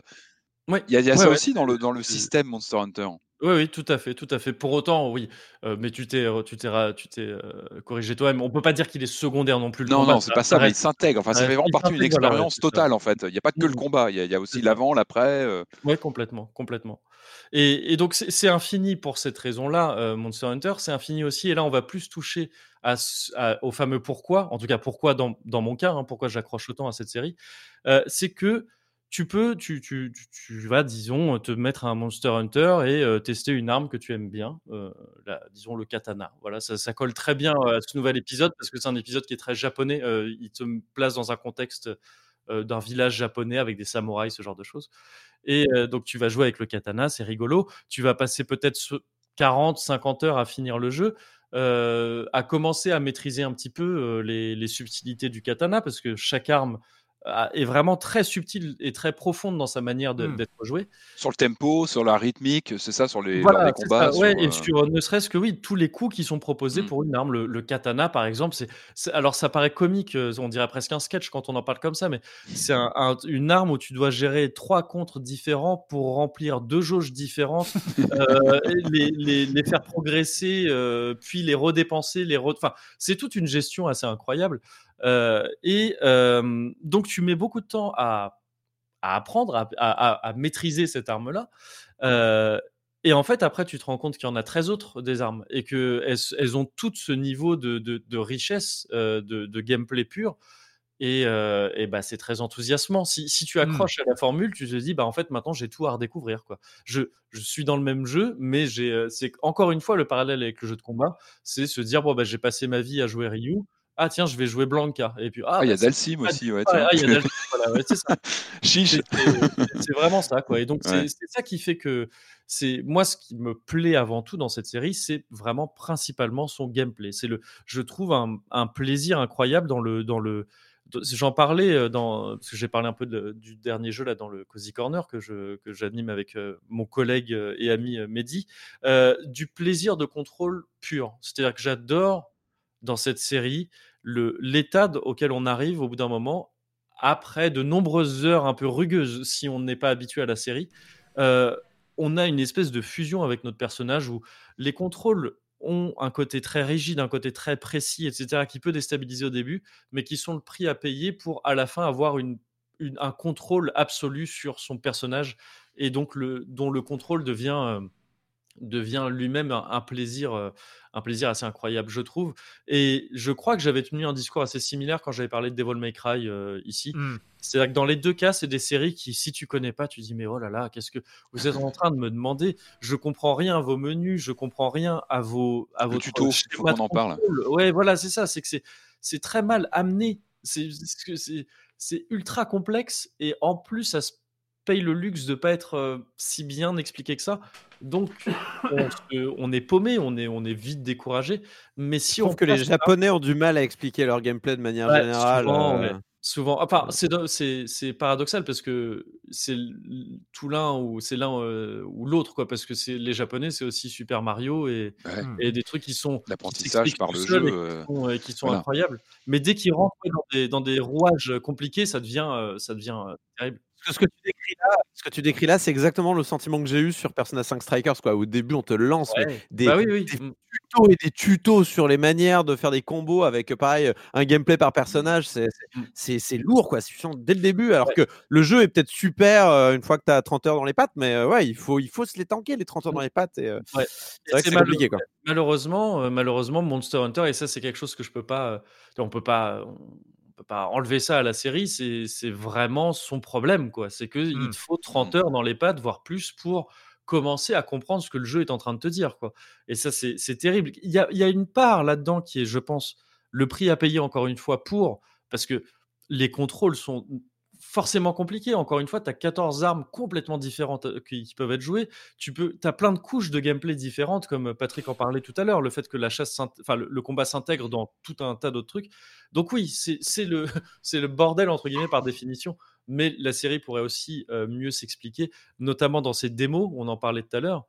Les démos de Monster Hunter sont traditionnellement super dures. Et je j'ai jamais compris ça. Elles sont, en fait, dans Monster Hunter, je disais que ton personnage ne, ne prenez pas de niveau, etc. En revanche, les armures sont des les armures et les armes sont des sont des choses essentielles parce que les armures, en plus d'apporter de la défense supplémentaire, t'apportent des talents et ces talents vont modifier plus ou moins grandement l'efficacité de tes armes et voir la manière de les jouer. Et dans les démos, on combat des monstres qui sont forts, qui sont assez élevés dans le jeu, enfin qui sont des, des monstres qu'on affronte tard dans le jeu, sauf qu'on a un équipement sans aucun talent. On a un équipement euh, de début de jeu, en fait. Et ça n'arrive jamais dans le vrai jeu. Jamais tu es dans cette. et donc, en fait, les démos, elles sont extrêmement dures. Et donc, c'est vraiment quelque chose qui peut convaincre les, les, habitués de la série, mmh. mais c'est des vrais repoussoirs pour les gens qui, qui, ne, qui ne la connaissent pas. Et c'est très dommage, je trouve. Enfin, c'est très dommage. C'est, je sais, je sais pas pourquoi, je comprends pas pourquoi, pourquoi ils font ça. Quand, on quand tu en parles, on a l'impression qu'on a une sorte de variation sur un même thème en fait dans cette série. C'est-à-dire qu'on a vraiment un canevas qui est là depuis bientôt 20 ans, qui, qui est un peu euh, inamovible, mais qui a des variations. Et là, notamment sur Rise, quelque chose d'un petit peu plus ouvert, sur, euh, bah, pour les, un peu plus accueillant pour les nouveaux. Mais il y a quand même, oui, effectivement, on en parlait de ces, ces reliquats de construction liés peut-être même à la PSP. Est-ce qu'il n'y a pas un peu de. Il y, a encore de l'ADN de la PSP, j'ai eu mon point ADN. Il y a un peu de l'ADN de la PSP là-dedans encore aujourd'hui sur un jeu Switch euh, en 2021. Je pense, et en même temps, si on le retirait, est-ce que ça n'irait pas contre ce qu'est euh, Monster Hunter? C'est peut-être la bah, question. Je pense oui, effectivement que c'est toute la question et, c'est dur d'avoir une réponse définitive à cette question. Pour moi, c'est même une question qui, est, qui dépasse Monster Hunter, et, mais qui, est très, qui se pose beaucoup pour les jeux japonais, je trouve. En tout cas, ça se pose pour les RPG japonais, je trouve. Euh, c'est des jeux qui sont construits, qui ont qui ont établi leur code sur des contraintes techniques et qui, ont donc pris des réflexes. Pas, un peu rustre parfois dans leur, même dans leur façon de, voilà, de parler aux joueurs ou d'organiser les menus, les sous-menus. Mmh. Et, qui et qui en fait, ces codes-là ont du mal à être transformés en fait. Quoi. Soit ils sont abandonnés, on a l'impression de perdre un peu l'ADN, comme tu disais, de la, de la série, de Monster Hunter ou d'autres choses. Soit ils sont gardés et ça devient des trucs un peu bah, un peu en retard, quoi. Est-ce qu'on peut comparer ça à Dark Souls? Alors, en dehors de mmh. la, je parle pas de la difficulté ou de, mais, mais dans la mentalité, tu vois, de, de, de, en tant que joueur, d'entrer dans un dans un système de jeu bien défini sur lequel on doit on doit presque mmh. lutter contre le système, en fait, s'adapter, le, le, questionner, le. Ouais, complètement. Oui, je trouve la comparaison d'autant plus pertinente qu'à mon avis, il est presque sûr. Je crois pas que ça ait déjà été dit par euh, Hidetaka Miyazaki ou quelqu'un d'autre de From Software, mais il me paraît à peu près certain que les Souls ont été inspirés au moins en partie par les Monster Hunter. Dans la, dans la philosophie de contrôle, il y a ces mêmes mécaniques de roulade qui sont, un peu d'invincibilité dedans, de, de, gestion de la, de le tempo. Voilà, c'est mmh. ça, le gestion de la, la gestion de la, de l'endurance qui est très mmh. importante dans, dans, les deux séries. Donc je, je, pense que oui, c'est, la, la, comparaison me paraît très bonne parce que parce que, Est-ce qu'on peut dire finalement que Monster Hunter c'est un peu le Dark Souls de Pokémon? Finalement. Peut-être un, petit peu. Intéressant, intéressant. En tout cas, j'aime beaucoup. mais, mais ouais, voilà. Alors, je sais pas si c'est je sais pas si c'est très clair tout ce que j'ai dit. C'est un peu dur à résumer comme, comme série, mais, mais, mais ouais, pour moi, c'est ce qui fait que moi j'accroche à cette série, c'est vraiment, encore une fois, son gameplay. Et pour la même raison que ce que j'avais dit sur Devil May Cry 5, c'est que c'est des. Devil May Cry en règle générale, c'est des séries qui malheureusement ne sont pas du tout accessibles. Et ça, c'est un vrai défaut et je le déplore, euh, même si euh, de la Monster Hunter depuis l'épisode World, donc de 2018, mmh. c'est complètement réformé et arrive quelque part à être un petit peu plus accessible, mais part de tellement loin que c'est toujours quelque chose de. il y a encore des efforts. voilà, il y a encore énormément d'efforts à faire. mais derrière ça, en fait, il y a ce, principe que moi j'adore dans le jeu vidéo qui dit que si tu fais quelque chose, si ton personnage à l'écran fait quelque chose d'héroïque, tu te sens un peu héroïque à l'avoir fait aussi parce que littéralement on te, de, on te demande des choses assez, assez dures en fait, assez dur ou complexe pour, pour que tu te sentes un petit peu héros ou héroïne toi-même en, en, faisant tout ça. C'est un concept de game design, c'est le, power fantasy, c'est comment en fait tu fais ressentir des choses extraordinaires aux joueurs. Alors il y a deux, il y a deux écoles, il y a tu appuies sur le bouton du QTE et tu fais le truc extraordinaire, ou alors non, non, non, faut l'arracher avec les dents et c'est parce que tu vas le faire toi-même que tu vas te sentir héroïque et c'est peut-être un sentiment plus puissant mais moins accessible. Et en fait, souvent le, dans les jeux, c'est comment tu trouves le juste milieu entre les deux écoles. Et j'avais une question, j'avais une question moi parce que alors, je vais être franc. Hein, Monster, mm. Monster, Hunter, ça n'a jamais été ma cam. J'avais joué euh, sur la version 3DS qui m'était tombée des mains. Euh, je n'aimais pas trop. Peut-être aussi parce que j'ai pas assez euh, poussé la question du multi. Hein, c'est pas impossible. Mm. mais j'ai une question, c'est par rapport à Monster Hunter World qui semble avoir un peu mis tout le monde d'accord sur le fait que ça soit plus ouvert. Est-ce qu'il y a un intérêt à jouer à Rise si on a fait Monster Hunter World, si on a aimé Monster Hunter World, et inversement, si on n'a pas aimé Monster mm. Hunter World, est-ce que c'est un intérêt de tenter le coup pour Rise? Alors, si on a, pour le premier cas, si on a aimé Monster Hunter World, je pense que oui, c'est, presque une évidence. Il faut, euh, il faut jouer à Rise parce que c'est vraiment, euh, encore une fois, c'est la même formule, mais déclinée, hein, comme disait Patrick tout à l'heure, déclinaison sur le même thème, avec donc ces ajouts. Parce que là, j'ai parlé des ajouts principaux, mais il y en a plein d'autres. En fait, à chaque nouveau mmh. Monster Hunter, tu as évidemment une, toute une nouvelle volée de monstres. Et qui survivent pas d'un épisode forcément à l'autre. C'est ça, tu disais aussi. il y a le côté un peu expérimental. À chaque fois, on tente des choses, mais on les garde pas forcément dans le. Voilà, Complètement, complètement. Et là, par exemple, Rise, en fait, dans certains de ces ajouts, on sent des inspirations d'anciens épisodes, enfin d'ajouts un petit peu abandonnés d'anciens épisodes qui ont été retravaillés en fait.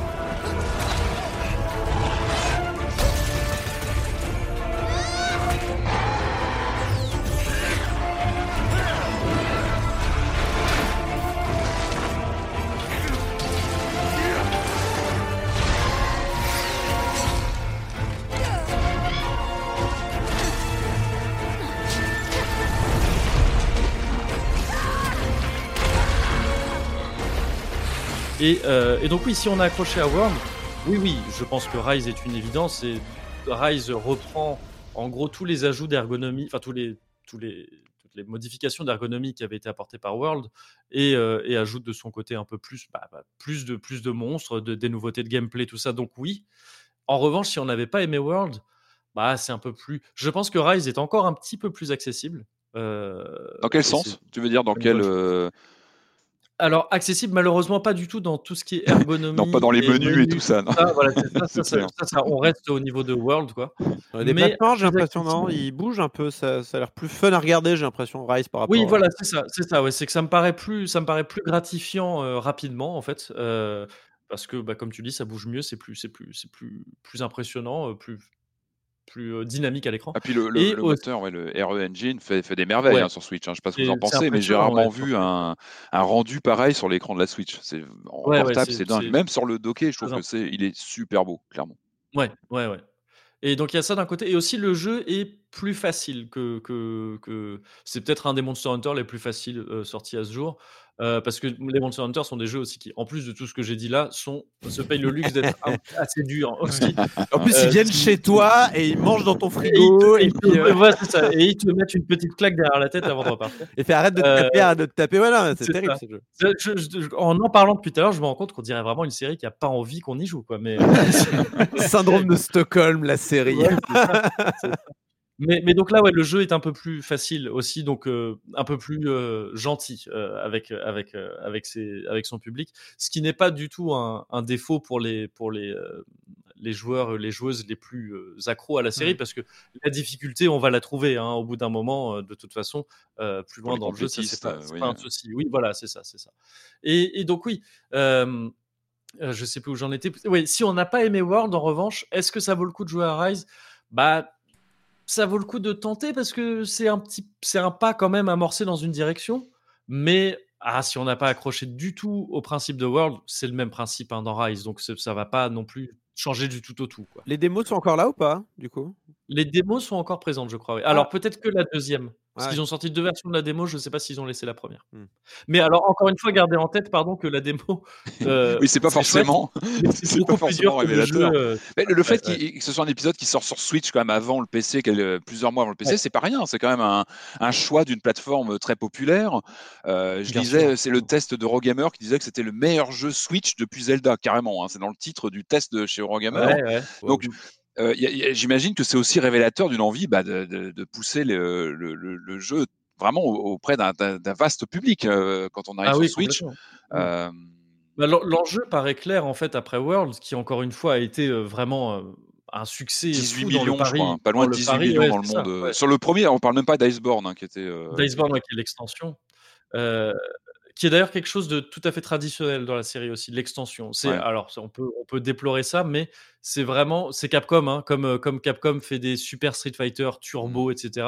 Bah après, tu trouves ton compte. Hein. Si tu as, un contenu euh, suffisant, ça enrichit. Euh, et si le jeu de base était en soi cohérent, oui. pourquoi pas? Ah oui, moi je, je, trouve ça tout à fait. D'autant que en plus de ces extensions payantes, il y en a traditionnellement une par jeu. Mmh. il y a aussi plein d'ajouts gratuits à côté. Donc bon, bon, ça me, je trouve ça En tout cas, pas mal de.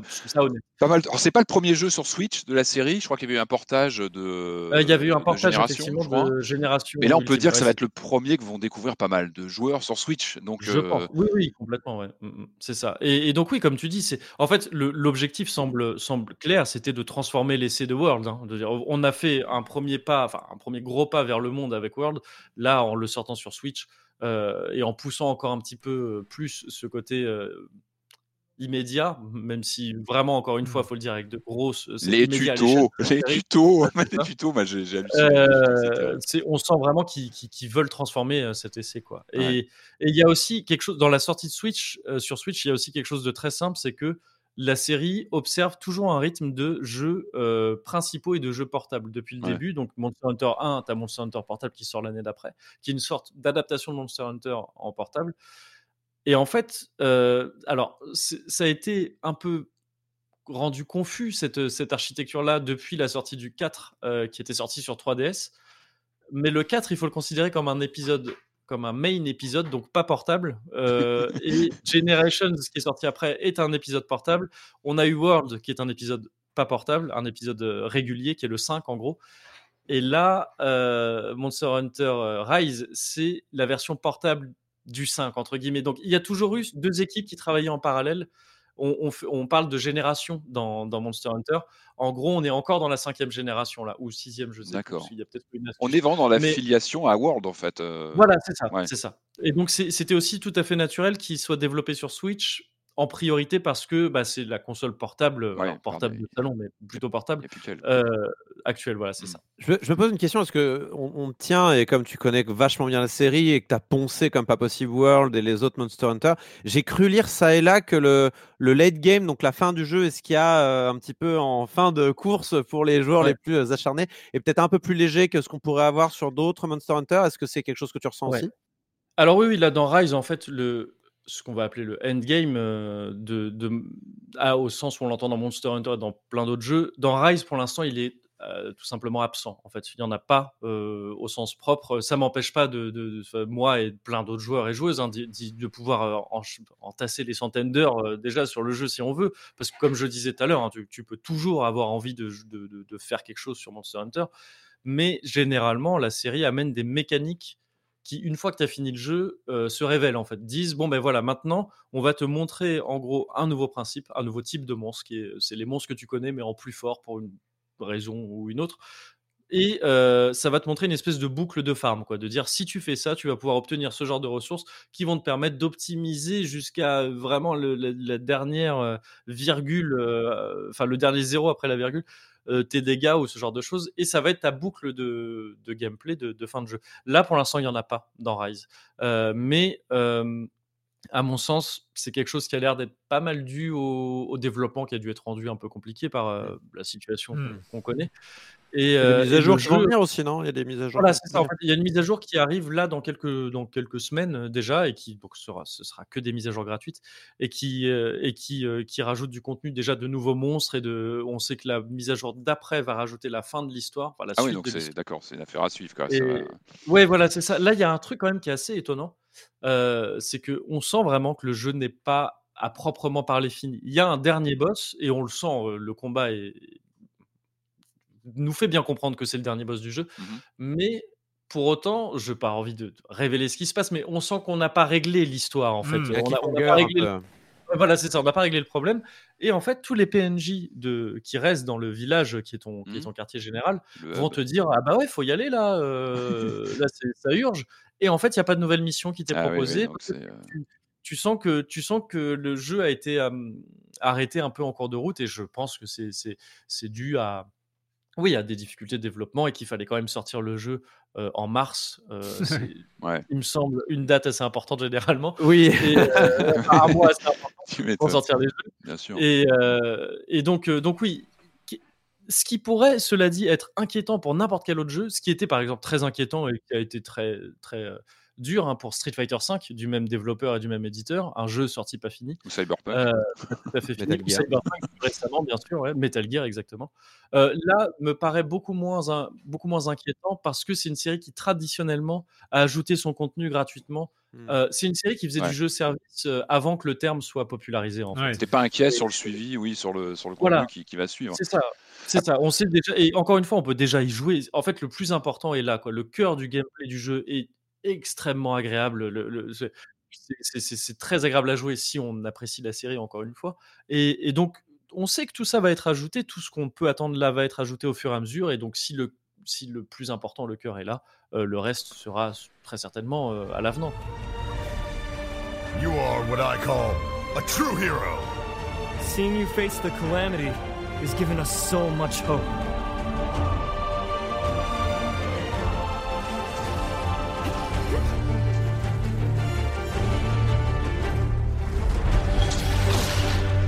Don't take this personal!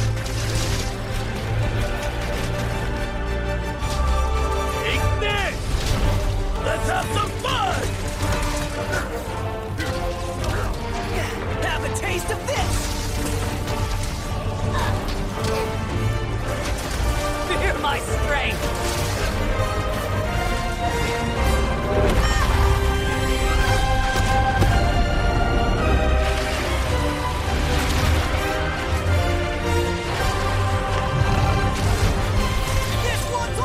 La finition technique est assez bluffante. Hein. Je parlais du RE Engine qui, qui tourne super bien.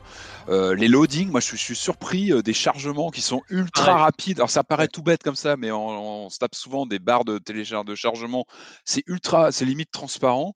Euh, et moi j'étais super surpris par le gyro, par la gestion du au pad ah pro en fait. Et pour viser, c'est tout bête, mais ça donne vraiment une impulsion. on peut le faire aussi sur la en mode portable, hein, mais ça, ça fonctionne vraiment bien pour viser. Pour je sais pas ce que tu en penses si tu le fais. Peut-être que les puristes ne jouent pas au, gyro, hein, mais ouais, moi j'ai même pas testé parce que moi j'ai trouvé que ça fonctionnait bien.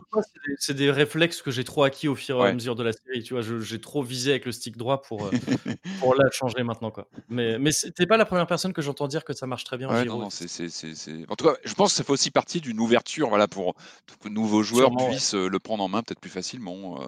En tout cas, bah, au niveau technique, il est super bien fini. Les effets de dos, les, matières, parce qu'on est, encore une fois, l'environnement, la nature, c'est super important dans Monster Hunter. Et là, je trouve que les textures sont il y, a vraiment un charme qui se dégage à l'écran. Il y a quelque chose de, très, je vais pas dire organique, mais de quelque chose de très vivant qui, ressort de tout ça. Ouais. ouais, je suis tout à fait d'accord. Monster Hunter Rise, euh, bah, si vous voulez découvrir, je suppose que tu vas encore faire des streams euh, ah sur le sujet, donc euh, sur la chaîne Twitch de Alice Blaze. on n'en a pas parlé, mais tu continues hein, depuis, depuis les dernières fois où tu es venu. vous avez votre podcast avec Mehdi, le Cozy Corner. Euh, c'est quoi C'est du euh, toutes les deux semaines Toutes les semaines Je sais toutes, Les deux, toutes les deux semaines, ouais, c'est ça. Euh, un podcast diffusé un peu partout où sont diffusés les podcasts, comme d'habitude. Et, et on parle un peu de, de, de pop culture en règle, en, en, règle générale. Beaucoup de jeux vidéo, parce que l'un comme l'autre, on vient quand même de l'après-jeu vidéo à la base. Tout à fait. Et, et, on, et, et, ça continue. On, on, on, stream aussi, comme tu le dis, sur la chaîne Alice Blaze qu'on partage. moi, je stream plutôt l'après-midi et Medoc stream plutôt le, soir. Et, euh, et, voilà, et ça continue. On a, on a, on a dû s'adapter un petit peu comme tout le monde, comme on est mmh. en train de le faire là euh, pendant, le, pendant le confinement, euh, enfin les différents confinements. Et, et c'est, j'imagine, bizarre pour tout le monde et pour tous les podcasts de devoir faire ça, mais on trouve forcément des solutions et, et, c'est, et on est content de pouvoir continuer à faire ça parce qu'on arrive à, à en vivre grâce à notre page Patreon et c'est quelque chose à laquelle j'ai encore du mal à croire aujourd'hui. Mais c'est très cool. On n'a pas abordé le film, toi qui es un fan absolu de la, ah. saga euh, de jeux Monster Hunter, euh, la, perspective du film, euh, on ne peut, pas, voilà, on peut pas boucler Monster Hunter sans parler du film qui arrive. Est-ce que c'est quelque chose qui t'inspire, qui t'inquiète ou tu c'est pas possible? Non, je, moi, je, ça m'est, tout à, j'en suis, je suis indifférent. Enfin, c'est-à-dire que me, je n'ai pas spécialement envie de le voir. Ça m'a pas l'air incroyable comme film. Euh, et, mais, euh, mais bon, je, je, pense pas que ça puisse faire du mal à la, à la série non plus. Euh, enfin, c'est l'équivalent de Resident Evil, quoi. Tu vois qu'elle est sortie. C'est pas le même réalisateur si, si, si, C'est ça, hein, ouais. bien sûr. Bon, ouais, je, je, pense que je finirai par le voir par curiosité quand même. mais, euh, mais oui, bon, ouais, je, je, je sais pas trop. T'as réussi à le placer, je sais pas comment. Hein. oh, forceps, aucun problème. Hein. non, mais vraiment, ça s'est pas vu du tout. Hein. À l'épée large. à l'épée large beaucoup trop grosse, je vais parler du film. Euh, Monster Hunter Rise euh, Hunter, pardon, je sais pas. Hein.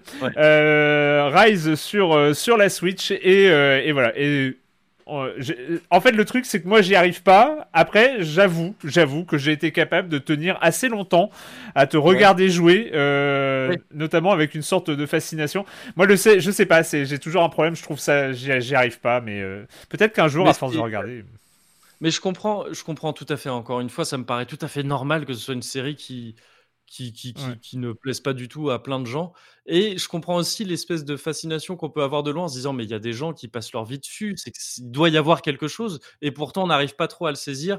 Et je trouve que malheureusement, bon, c'est, enfin, pour des raisons que je sais, je sais pas si c'était très clair, mais pour plein de raisons, ça me paraît malheureusement, cette situation me paraît un peu normale. Il y a, alors, pardon, on est revenu dessus un peu, enfin, genre, on revient un peu en arrière, mais je voulais juste dire un truc. Il y a quelque chose que je comprends pas dans Monster Hunter. On a décrit une série qui est qui est très cryptique, qui est très, mmh. euh, qui est très dur d'accès. Je comprends pas la localisation française qui rend tout ça encore plus compliqué. et, c'est terrible. C'est euh, vraiment un problème, je trouve. Je trouve qu'en France, on fait peut-être partie des, des, moins bien lotis pour ça, parce que la série est vraiment rendue encore plus opaque par sa localisation. Et euh, c'est des trucs à la con comme euh, par exemple, les, des joyaux qu'on peut mettre dans ces équipements qui vont améliorer des statistiques, en anglais vont s'appeler Attaque Plus. Donc, on sait très bien ce que ça fait. Ouais, c'est limpide. C'est ça, c'est limpide. En français, ça va s'appeler Machine de guerre. Bah, d'accord. Mais en fait, il y a une espèce de surcouche comme ça de. de, de, de, comment il, y a eu du zèle, il y a eu du zèle sur la, sur la traduction. C'est ça, il y a eu beaucoup de zèle sur la traduction et qui fait qu'en fait, c'est bah, encore moins compréhensible et c'est très dommage. et donc, je recommanderais presque à quelqu'un qui voudrait se mettre à la série, si l'anglais n'est pas un problème, d'y jouer en anglais parce que c'est plus clair. Parce qu'en plus, vu que c'est une série euh, ça fait partie de ces séries à wiki hein, où on va tous mmh. passer, euh, tout le monde va passer sur les wikis pour chercher euh, où est-ce qu'on peut trouver tel ou tel composant. Bah, tout ça est en anglais parce que bah, forcément. Et, donc en fait, ouais, malheureusement, j'adorerais pouvoir vanter les mérites de la localisation française. J'aime beaucoup, j'apprécie beaucoup le travail de localisation qui est fait sur ces, ces grosses séries comme ça. Mais là, je trouve ça malheureusement trop, trop critique. Quoi. Et si tu devais en conseiller un pour quelqu'un qui veut découvrir la série, ce serait lequel? Ce serait Rise, ce serait ah, World ouais, ouais, C'est généralement le dernier épisode qui est le plus, euh, le plus accessible, et là, Rise ne fait pas euh, défaut à, cette règle. Donc oui, oui, Rise, clairement. Sachant donc encore une fois, comme tu l'as dit, Erwan, sur Switch uniquement pour l'instant, mais il, sort sur, il est annoncé sur PC pour ouais, l'année prochaine ou l'année d'après. Donc il sera peut-être encore plus accessible pour les gens qui n'ont pas de, de Switch. Voilà les quelques gens qui n'ont pas encore de Switch. Ça. merci, euh, merci beaucoup. On va, on va continuer, on va continuer, on va remettre euh, le PlayStation VR hein, euh, qu'on n'a pas laissé de côté d'ailleurs, hein, parce qu'on ah en bah, parle on sur la tête. Hein, vous ne voyez pas le casque dessus. On en avait parlé, mais pour Hitman, il n'y a pas si longtemps, on avait parlé de, de, la, de la, la, version VR. Ça, celui-là, il était annoncé. Celui-là, tu l'as fini en mode normal un certain nombre de fois, ah, Patrick je ne compte même plus. C'est un des jeux que j'ai le plus refait, en fait. Je, m'en suis rendu compte. Euh, Mais il, vient, il vient de débarquer donc sur PlayStation VR. Je suis très curieux de ce que ça peut donner. On parle bien sûr de Doom 3 VR.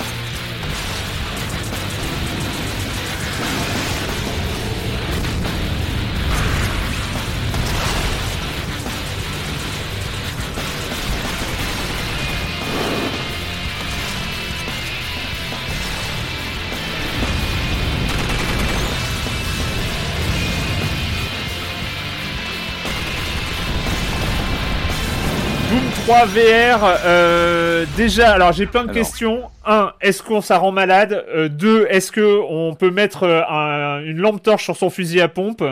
Eh ben, alors, tu vas avoir toutes tes réponses, Erwan, dès maintenant, tu vois. Et alors, que vaut le film Ça dépend, il y a deux films. Alors, ça, après, il faut, faut, choisir son camp. Hein. Annihilation, enfin bon, bref. Alors, Doom 3, moi, c'est euh, c'est un titre que je n'avais pas aimé à sa sortie. J'avais été déçu parce qu'on rappelle, c'est le, le, Doom le plus atmosphérique de la saga, mm, mm. qui arrivait avec, après les deux premiers, qui étaient des jeux d'action complètement frénétiques, euh, qui prenaient le parti pris d'un quelque chose de plus théâtral, de plus mise en scène, de plus narratif entre guillemets, euh, de plus ambiance en fait. Et euh, il m'a fallu du temps et en fait c'est devenu un de mes jeux cultes en fait que j'ai refait comme tu disais Erwan, je l'ai refait mais je sais pas combien de fois ce jeu, notamment les premières heures que je trouve exceptionnelles en termes de, de mise en scène, de, de, de façon de présenter l'horreur. De... Mmh. Il y a quelque chose dans Doom 3 je trouve de, du train fantôme interactif euh, avec euh, vraiment une approche cinématographique en fait Doom 3. Alors j'ai compté, je l'ai sur PC, je l'ai fait sur Xbox à l'origine, je l'ai eu en version BFG édition, ce qui avait été réédité avec justement l'histoire de la lampe torche euh, greffée à la manette, euh, sur PS3, sur 360. Euh, je l'ai refait sur Switch aussi quand il est sorti il n'y a pas longtemps. J'ai racheté sur PS4, je l'ai repris même sur Xbox One il n'y a pas longtemps parce que vraiment Doom 3, j'y reviens toujours. C'est vraiment un titre que je relance régulièrement. Donc évidemment, hein, l'annonce d'une version VR m'a titillé, vous vous en doutez bien. alors dans les détails, donc c'est une c'est un, un, soft différent, c'est-à-dire qu'on même si on a le, le Doom 3 qui est sorti récemment sur PS4, et ben c'est pas le même. Qu'il faut racheter ce Doom 3 VR, qui est un jeu vraiment une version spécifique à la VR. C'était développé par un, enfin évidemment par Bethesda et puis un studio canadien, je crois qu'il s'appelle Arcart. il me semble qu'ils ont travaillé sur Prey en VR. Il. Enfin voilà, ce sont des gens qui sont vraiment spécialisés dans la VR. Donc comment ça se passe? On s'isole un soir, euh, on met son casque, on sort son gun en plastique blanc du, PlayStation VR parce que bah voilà, ça, ça, il craque un peu dans tous les sens, ça peut être un peu gênant, mais on est à fond dedans, on y va, on y va clairement. Euh, et puis on sait, quand on, on, silence, on sait qu'on est face à un exercice un peu particulier parce que euh, c'est vraiment le jeu d'origine en fait. On, a, on retrouve vraiment le Doom 3 Complete Edition avec les deux extensions, tout ça complètement retravaillé en mode VR, c'est calqué en mode VR. C'est un cas, c'est un peu un, exercice particulier parce qu'on est sur un jeu qui était, euh, qui n'était pas VR de façon native, qui se retrouve catapulté euh, euh, dans voilà une représentation VR, un peu comme on avait à une époque la grande mode de la 3D, des films qui étaient transposés en VR, en 3D pardon, avec des, aplats comme ça de, de, relief. Donc on sait qu'on est dans un, un, exercice un peu, un peu singulier. Maintenant, moi, je suis parti plutôt, plutôt serein parce que je savais que Doom 3 euh, était beaucoup moins frénétique que le Doom 2016. Hein, on rappelle, donc Doom 3, il, est, il a quand même bientôt 20 ans. Euh, il est sorti bien avant euh, cette nouvelle vague de Doom depuis 2016, Doom, Doom Eternal, qui, étaient des, qui sont des relectures beaucoup plus speed, beaucoup plus dynamiques. Doom 3, on était sur quelque chose de moins frénétique et de, comme je disais, de plus atmosphérique, de presque plus théâtral. alors évidemment, quand on met son casque, on lance le jeu, il y a, y a quelque chose de saisissant. Euh, moi, Doom 3, je suis un peu à la maison hein, quand je relance Doom 3. Je le connais tellement par cœur. Je suis un peu chez moi. Il y a, voilà, c'est un peu paradoxal, mais je suis un peu à la maison. Et, et c'est saisissant. C'est saisissant quand on le lance. Euh, on a surtout sur un jeu qu'on connaît un peu par cœur. Euh, on le redécouvre. Très franchement, il y a un effet VR, il y a un effet WoW sur un titre comme ça qui a quand même bientôt 20 ans. Euh, moi, j'ai redécouvert des passages. Euh, c'est tout simple, mais euh, VR oblige. On, a plus tendance à, par exemple, à scruter les décors. Et quel décor hein. Il faut rappeler, Doom 3, on est dans, dans des, dans, des, dans, des, ambiances un peu à la, à la Alien, évidemment, avec des tuyaux, des tas de choses qui bougent. Vous savez, dans, dans plein de morceaux de décors, on a des, on flippe au moins à la longue, des ombres qui sont créées avec des, des, des on a toujours l'impression que quelque chose va nous jaillir dessus. Il y a des mouvements un peu partout de machinerie. Euh, c'est assez stressant l'ambiance de Doom 3 et c'est vrai que casque sur le nez, ça prend une dimension, euh, euh, comment dire, ça, ça, prend une dimension nouvelle. On a vraiment cette sensation d'y être. En fait, voilà, tout simplement. On a l'impression d'y être. On est dans ces décors poisseux où euh, le moindre truc qui bouge euh, peut faire flipper. Euh, alors concrètement, donc, on a, euh, on retrouve le jeu d'origine. Il y a quelques ajustements. Euh, les armes qui sont donc modélisées en 3D qu'on peut regarder comme ça dans, dans tous mmh. les sens. on a une montre. En fait, on voit ses mains hein, à l'écran. Et puis on a une montre avec l'indicateur. On n'a plus le HUD évidemment classique de, de Doom. Hein. On est sur une montre avec euh, son énergie, euh, la réserve de, de, la lampe torche, et la lampe torche est montée sur l'arme en fait, hein, sur l'arme qu'on tient. Donc, alors ça, euh, bon moi je fais partie de l'école. J'aimais bien aussi la première version de Doom où il fallait alterner entre l'arme et ça faisait partie d'un tempo très spécifique à Doom 3. C'était c'était vraiment la proposition un peu un peu inconfortable du Doom 3 d'origine, mais qui avait été gommé avec la BFG édition et d'autres. Bon, admettons. Là, en tout cas, c'est ça, ça, ça transcende complètement cette, cette sensation de de de, bah, de lampe torche en fait, tout simplement. Mmh. C'est-à-dire qu'on est dans des dans des niveaux très obscurs, et là, on passe son temps bah, vraiment à scruter avec sa lampe du bout de la main. En fait, c'est-à-dire qu'on la dirige à la main, et tu as vraiment cette sensation de bah, d'y être en fait et de d'éclairer des morceaux de décor. C'est c'est très bien fichu pour ça. Euh, et, très, franchement, quand on connaît un jeu par cœur comme celui-ci, ce qui est vraiment intéressant, c'est que l'AVR amène presque des nouvelles sensations. Et ça, c'est là où on, a le, plus, la valeur ajoutée de la VR. Euh, par exemple, lorsqu'on se met à tirer sur des ennemis, eh ben, on peut regarder de l'autre côté. Tu vois, tu peux tourner le regard dans un autre sens quand tu entends un bruit, parce que là, il y a vraiment un travail sur le, une spatialisation du son. C'est tout bête ce que je vous dis, mais tu peux viser un ennemi, tu entends un truc sur le côté, hop, tu regardes, euh, tu vas à droite ou à gauche. C'est tout bête, mais c'est des choses qui sont beaucoup plus. C'est comme dans le pilotage, euh, dans, le, dans le pilotage de vaisseaux spatiaux ou de choses comme ça. C'est ce que ça apporte la VR, c'est de pouvoir regarder ailleurs et de d'avoir une conscience de ce qui nous entoure en fait. Exactement. Et ça déjà, tu vois, dans, Doom 3, il y a déjà quelque chose comme ça de l'ordre de. Pour moi, j'ai eu toujours la sensation que, que, v... que Doom 3 avait été créé presque avec déjà une sensation de VR à, l'esprit. Tu vois, je sais que Carmack après est parti euh, euh, chez Oculus. Une des premières démos qu'il avait présentées, je crois, c'était une version bricolée de Doom 3. Mais bien sûr, non, mais juste, je voulais rappeler ça, c'est que Doom 3 avait, euh, a une importance dans l'histoire de moderne de la VR. C'est que Palmer Luckey, donc qui a fait son proto de l'Oculus Rift qu'il avait présenté à l'E3 d'ailleurs, mais avant même le Kickstarter. C'était, c'était avant même le, le, Kickstarter. Et eh ben, il avait présenté à Carmack et le premier truc qu'a fait Carmack, c'est portait Doom 3. C'était, c'est que sur l'Oculus Rift, donc qui était vraiment le début de cette euh, nouvelle vague de, réalité virtuelle, euh, Doom 3, c'est la, le premier jeu finalement qui est arrivé, euh, pas officiellement parce que c'était une version développée par Carmack lui-même pour le prototype de l'Oculus Rift par Palmer Luckey. Il devait en avoir un ou deux qui existaient. Et donc, c'était euh, historiquement, voilà, ça, ça, a un rôle il a une, dans. Une importance. Et moi, on ne me retirera pas l'idée que Carmack, lorsqu'il bosse sur Doom 3, il a déjà des idées de ça. On le sent dans, le, dans la façon dont les décors sont construits, euh, les profondeurs de champ. Euh, et surtout, c'est tout bête, le, le IMS, vous voyez, le fameux monstre, il a les bras tendus vers vous. Même dans le Doom 3 classique, il a les bras comme ça, il, il vous attrape. On a beaucoup de choses de contact dans Doom 3. Et puis, c'est un jeu vicieux Hein, où tu arrives dans une pièce sombre avec ta pauvre torche, tu ouvres un passage secret, tu rentres dedans, tu entends un bruit, tu as un truc qui s'ouvre derrière toi, il t'attrape. On est vraiment sur un jeu de, train fantôme avec des, le Doom 3 classique était déjà pensé comme ça. C'est pour ça que j'ai vraiment une, fascination pour le Doom 3 standard. Et là, je trouve qu'avec cette version VR, bah, ça, ça rend complètement hommage à tout ça. Comme je vous disais, avec le fait de regarder tirer ailleurs, euh, la lampe torche est complètement euh, sublimée avec. Euh, avec ces effets-là. après, tout n'est pas parfait. Tout n'est pas parfait. Hein. On parle d'un jeu qui a quand même bientôt 20 ans, qui est quasiment pas retouché sur le plan visuel, avec cette dégradation qu'on connaît mmh. sur le PSVR, qui est naturelle. Hein. On est sur un casque de moyenne gamme aujourd'hui, donc voire même plutôt accessible, mais qui du coup n'est pas en haute définition. il y a quelques petites choses qui m'ont qui m'ont un peu embêté. On a un problème d'échelle, c'est-à-dire qu'on a vraiment cette la sensation que tous les persos qu'on croit sont un peu petits. Alors voilà, c'est un peu bizarre. On a je pense qu'il y a un petit, un petit problème de réglage. Euh, un truc moi, qui m'a qui m'a sauté à la figure, c'est que dès qu'on passe en cutscene, et il y en a pas mal des cutscenes, vous savez, cette reprise euh, en caméra, mmh. bah, on, on, passe en vue troisième personne avec le héros qui raconte l'histoire, etc. Bah hop, on revient sur un écran, vous savez, 2D dans le PSVR, ah euh, genre cinéma. Alors ça paraît tout bête comme ça, mais ça te casse l'immersion. Limite, même, c'est presque là, parce que j'ai pas du tout été malade. C'est-à-dire que je trouve que la, la, sensation de jeu est très confortable. En plus, je suis moi en déplacement, on peut régler tout ça. Moi, je suis en déplacement naturel, hein, c'est-à-dire en temps réel. J'ai pas du tout été malade. Je pense que ça a été bien, bien géré.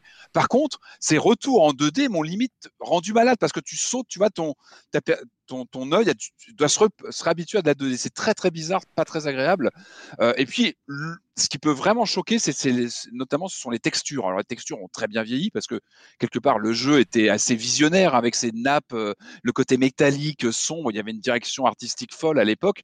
Par contre, elles sont quasiment replaqué comme ça dans le jeu. Et c'est presque méta, c'est très bizarre à l'écran, c'est que tu es en VR, tu es dans ton casque et tu as l'impression de te balader presque dans les décors, pas de tournage, mais de création du jeu, parce que tu as, ah des textures qui, marquent leur âge malgré tout. Euh, bon, après, j'ai envie de dire, citez-moi un jeu qui a 17 ans aujourd'hui, qui passerait bien en VR, comme ça, quasiment euh, tel quel. C'est un exercice, comme je disais tout à l'heure, un peu spécifique, hein, c'est assez particulier. Euh, autre chose, il y a pas mal de lectures dans Doom 3. C'est, il y a pas mal de choses à lire dans les documents pour aller ouvrir les coffres, etc. Je trouve que c'est quand même beaucoup moins agréable en VR quand tu es, dans ton casque. Tu es, mmh. beaucoup moins, euh, tu vois, t'as pas cet automatisme quand tu rentres dans ton ce fameux euh, PDA qu'on a. Euh.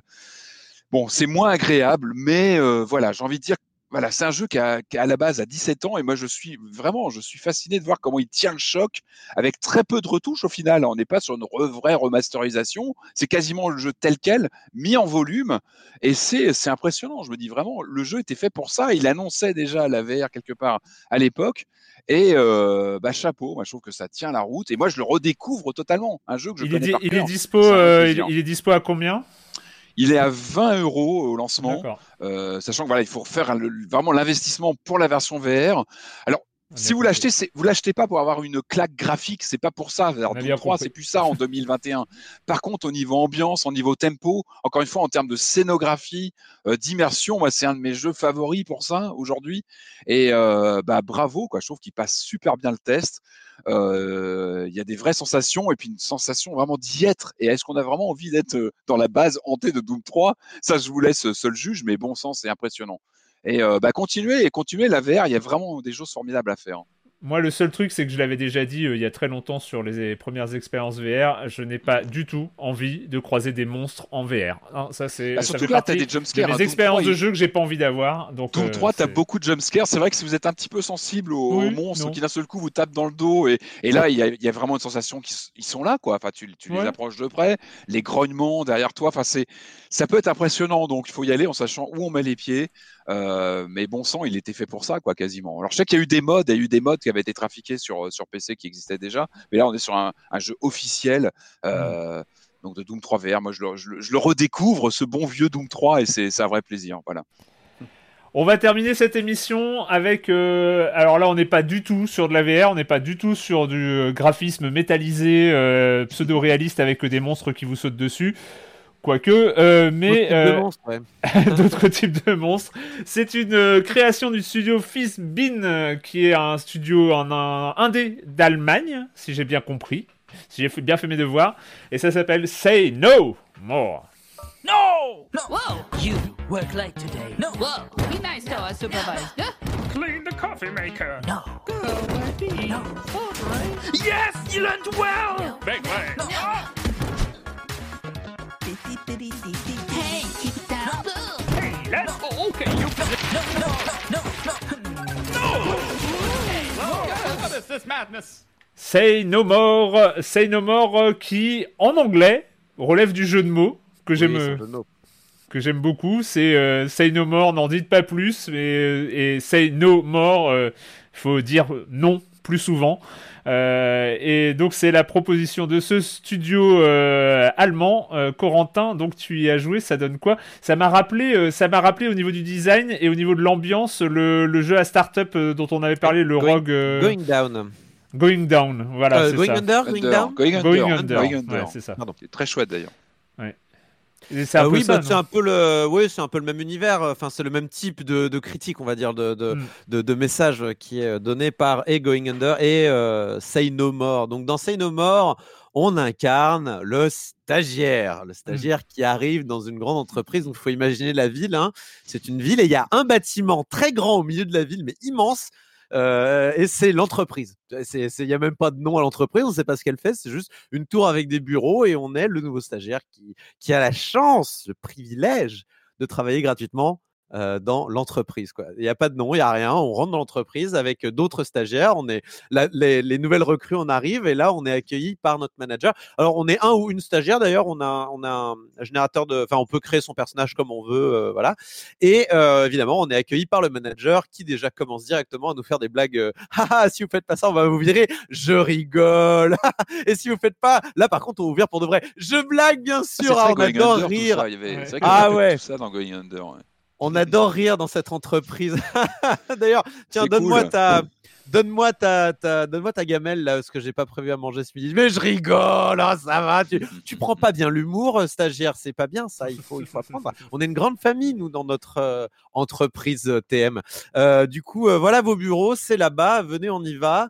bien sûr, vous êtes installé derrière le distributeur, hein, c'est-à-dire que les gens ne viennent même pas vous voir, ils viennent pour prendre un café, mais ils ne viennent pas vous voir vous. Vous êtes des, voilà, on vous range dans le coin, quoi. Donc votre personnage, il est déprimé de ouf déjà à la, perspective même de travailler dans cette entreprise. mais bon, c'est la société qui veut ça. Il faut travailler, mon cher Arwan, c'est important. Et donc, on s'installe à notre bureau sous la climatisation avec nos deux stagiaires ultra motivés. Eux, ils sont, ils sont chauds patates pour jouer les carpettes.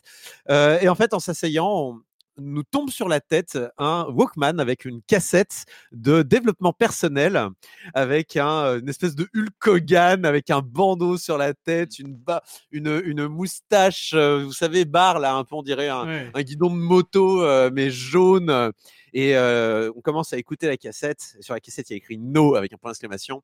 Et là, on vous apprend que tu en as marre de te faire marcher sur les pieds. Je vais t'apprendre un move incroyable. Il suffit de dire non.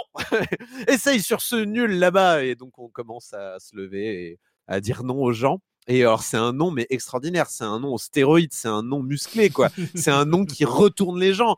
Euh, stagiaire, va me faire ses photocopies non Et là, le mec, il fait un salto arrière parce que le non, c'est comme dans Matrix, ça, c'est une, une, onde de choc incroyable qui repousse les gens et les meubles.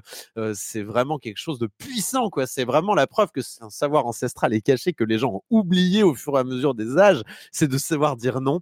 Et donc, votre personnage va se mettre à marcher dans l'open space, à dire non à tout le monde et à envoyer valdinguer tout le monde pour toutes les demandes, même les, les demandes qui pourraient avoir un semblant de légitimité. Euh, on dit non. On dit non à tout le monde. on dit non euh, à, toutes les demandes, à toutes les requêtes, à tous les ordres. Et on va comme ça révolutionner le monde de l'entreprise à coup de non. Voilà, Erwan, à quoi, en quoi correspond euh, Say No More? Et ça s'arrête là. Hein. Ça s'arrête là. on est, on est à la limite du serious game comportemental syndicaliste. C'est un peu ça, ouais. Il y, a clairement un côté un peu euh, prêchi-prêcha euh, de gauche euh, dans ce jeu-là.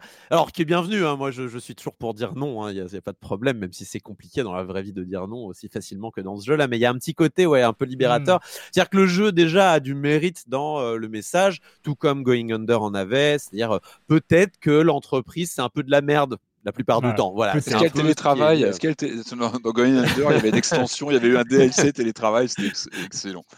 Bonne, question, mais euh, en tout cas, euh, là, non, on dit non à des gens qui, qui, qui, qui prennent cher physiquement. Ce que je veux dire? Surtout que le jeu a un petit côté. le jeu a un, côté faussement arcade, euh, donc se présente en tout cas comme tel. donc on est un peu sur des rails, un peu comme dans un rail shooter. Votre personnage avance tout seul sur un chemin prédéterminé, et en fait, vous dites non, mais il n'y a pas vraiment moyen de rater son coup. Quoi. Le seul moyen de rater son coup, c'est de ne rien dire. bah même pas, parce que Killer 7, tu avais encore le choix du chemin, avais, euh, tu avais le choix d'avancer ou de ne pas avancer. Enfin, moi, Killer 7, c'est un de mes jeux favoris de tous les temps. Et, et euh, non, non, il y a, y a, mille fois plus de gameplay dans un Killer 7 que dans un Xenomorph. Et c'est peut-être le problème de Xenomorph. C'est-à-dire que, en fait, on est, on n'est pas dans. Donc, on est dans un jeu, je vais finir sur l'aspect arcade, on est dans un jeu qui a un aspect très arcade. Donc, on est sur un rail. Et euh, le graphisme, c'est faussement de la PlayStation. Euh, en très très propre, c'est-à-dire qu'il n'y a pas le crénelage qu'on peut avoir dans les mmh. jeux qui se veulent PlayStation, type euh, Short Hike ou ce genre de choses. On est vraiment dans, dans, dans du très lisse. Euh, les, personnages sont très carrés, mais c'est très très propre. Les textures sont très très jolies. Euh, on est dans des très jolies couleurs. C'est un jeu qui est chatoyant, mais qui est vraiment léché au niveau artistique. c'est-à-dire que c'est c'est le nouveau pour moi, c'est le nouveau pixel art. C'est-à-dire qu'on est, mmh. là, on, sort du pixel art 16 bits pour arriver dans le, le, pixel art PlayStation. le polygone, on, est en, Polygon. Survival, il y a toute une famille aujourd'hui de jeux qui se réclament euh, euh, héritage PlayStation, euh, PSX, quoi à l'ancienne. Et moi, ça me plaît beaucoup. Hein, il n'y a pas de problème. Continuer à faire mmh des jeux euh, type PlayStation, c'est un type. Euh, enfin, c'est déjà, ça change du pixel art classique. J'ai rien contre le pixel art, mais c'est bien de voir autre chose aussi. et, du bon polygone, du bon polygone bien gras. C'est bien aussi ça. Bah là, on est typiquement dans du gros polygone bien gras avec des animations euh, simplistes, mais c'est fait exprès. Hein. Les, personnages avancent, ils ont les jambes toutes droites et ça avance comme dans Minecraft un petit peu, mais c'est fait exprès. Mmh, mmh, et surtout, surtout, surtout, le jeu est entièrement doublé, mais c'est très drôle. Tu sens que c'est, sans qu'ils étaient trois et qu'ils ont fait 50 euh, personnages. euh, ils parlent un peu comme ça, et puis je vais parler comme ça, et puis machin. Mais c'est super marrant. Enfin, tu sens que c'est, ils étaient assez peu nombreux à faire les doublages, un peu comme dans un Rick and Morty, quoi. Ils étaient, euh, voilà, ils s'amusent à faire des voix euh, volontairement euh, euh, caricatural pour faire plein de personnages caricaturaux et ça marche très bien. En fait, pour moi, ce jeu-là rentre dans une catégorie de jeu qu'on voit trop peu souvent à mon sens, qui est le jeu à sketch. Et par exemple, moi, il y a un, mon jeu à sketch préféré qui est Jazz Punk c'est, on est vraiment dans ce type de jeu-là. C'est-à-dire dans Jazzpunk, c'était un peu pareil. C'est-à-dire qu'on avait un prétexte de gameplay euh, qui était du FPS d'aventure. Euh, mais en vrai, tu peux pas rater ton jeu. C'est-à-dire si tu rates, ben tu as un autre gag qui va sortir. Et si tu réussis, ben tu as un autre gag qui va sortir. C'est-à-dire que euh, dans, dans Jazzpunk, si tu, tu pouvais te faire encercler par des espions, mais en vrai, euh, tu pouvais les contourner ou alors tenter de les taper avec une tapette à mouche et ça allait faire un sketch différent. Enfin, tu vois, il y avait, il y avait plusieurs choses différentes. Dans, euh, dans euh, Say No More, il y a un peu de ça. C'est-à-dire que soit tu choisis de ne d'attendre pour leur dire non, et, du coup, les mecs, ils vont te raconter leur vie, vraiment. Euh, et du coup, tu as d'autres gags qui vont se révéler. Soit tu leur dis non immédiatement et tu, tu, tu, tu, vas, tu vas être récompensé plus sur un rythme où le personnage est une vraie tornade dans les bureaux et décide de tout foutre euh, en l'air juste parce qu'on lui a volé sa gamelle. Et d'ailleurs, la gamelle, c'est le MacGuffin du jeu. Hein. Au début, c'est euh, tel manager qui vous pique votre gamelle, mais après, c'est la direction qui vous la pique, et puis après, c'est le PDG directement qui vous la pique. Enfin bref, c'est, euh, c'est un peu le MacGuffin. Le problème de euh, Xenomorph, c'est qu'il est vraiment, vraiment trop léger d'un point de vue gameplay. C'est-à-dire qu'il y a, vraiment aucune raison euh, il y a vraiment aucun moyen de se rater, mais c'est trop visible, quoi. C'est vraiment trop visible. Les ficelles sont vraiment trop visibles. On va vous donner au fur et à mesure différents types de noms. Vous allez avoir le nom normal, le nom glacial, le nom en tout, euh, euh, euh, lyrique, enfin genre c'est non, voilà c'est comme ça, ou alors le nom, le nom, le nom vénère, le nom en colère quoi. Enfin il y, a plusieurs types de noms quoi mais ça ne change rien au final. Alors il y a peut-être des résistances, mais moi je les ai pas vues. Hein. Euh, les personnes, elles volaient pareil, que ce soit un nom glacial ou un nom euh, fatigué. Ouais, il y a le nom fatigué aussi. On peut charger son nom hein, face au voilà. Bah, quand vous tombez sur le quand vous tombez sur le garde du corps euh, du bureau du manager, bah ouais, il faut un nom un peu plus vénère pour et faire valdinguer le, le, le, garde du corps et la porte quoi. Voilà, c'est normal. Et puis, euh, et puis, on peut se moquer aussi parce que c'est bien beau de charger son nom, mais si on n'a pas chargé sa barre d'énergie avant, ça ne marche pas. Du coup, on a différents types de moqueries qui vont s'ajouter au fur et à mesure. Donc, vous avez le, euh, vous avez le rire comme ça, euh, ou alors vous avez le slow clap. Vous pouvez applaudir de manière très très lente, ce qui va dévaster hein, très clairement vos, vos adversaires puisqu'ils vont plus savoir quoi dire. tu me félicites ou tu me félicites pas? Je comprends plus, je suis perdu parce que c'est le monde du premier degré C'est très idiot, mais plus tu dis qu'il n'y a pas de jeu, plus j'ai envie d'y jouer je sais pas pourquoi. en fait, en fait, ce jeu. Et, ah oui, il faut savoir un truc. Vous pouvez dire non pendant les cinématiques aussi. Il n'y a aucun problème. Euh, vous pouvez aussi applaudir pendant les cinématiques, vous moquer pendant les cinématiques. Et en fait, ce jeu, c'est une mise en scène qui va se fabriquer au fur et à mesure que vous allez avancer mais quand même, on se rend compte qu'on fait rien de spécial, quoi. C'est-à-dire que vous pouvez, en fait, les différents pouvoirs qu'on vous donne, c'est différentes saveurs de mise en scène que vous allez mettre en place. Et du coup, c'est quand même un peu léger, quoi. C'est quand même, au bout d'un moment, hmm. le jeu est un peu court en plus, il dure une heure et demie, et vous dites, bon, c'était marrant, quoi. C'était un, un sketch d'une heure et demie, c'était court, c'était bien. Moi, j'aime bien les jeux courts, tu le sais, Erwan. Euh, là, c'est peut-être, on est peut-être dans la limite basse, quoi. C'est vraiment un peu trop léger, peut-être, et d'un point de vue gameplay, et d'un point de vue, euh, euh, peut-être même dans l'histoire. Enfin, ça se fatigue un peu. C'est bien beau de, de, de, de, faire valdinguer tous les bureaux, et à la fin, tu as une jolie euh, morale qui est même comprise par les plus hautes sphères, mais on s'y attend, tout est attendu, en fait, dans, dans, dans... même dans l'aspect un petit peu transgressif, c'est attendu ce qui se passe dans ces ouais. morts. Mais ça reste original et, et, et rigolo.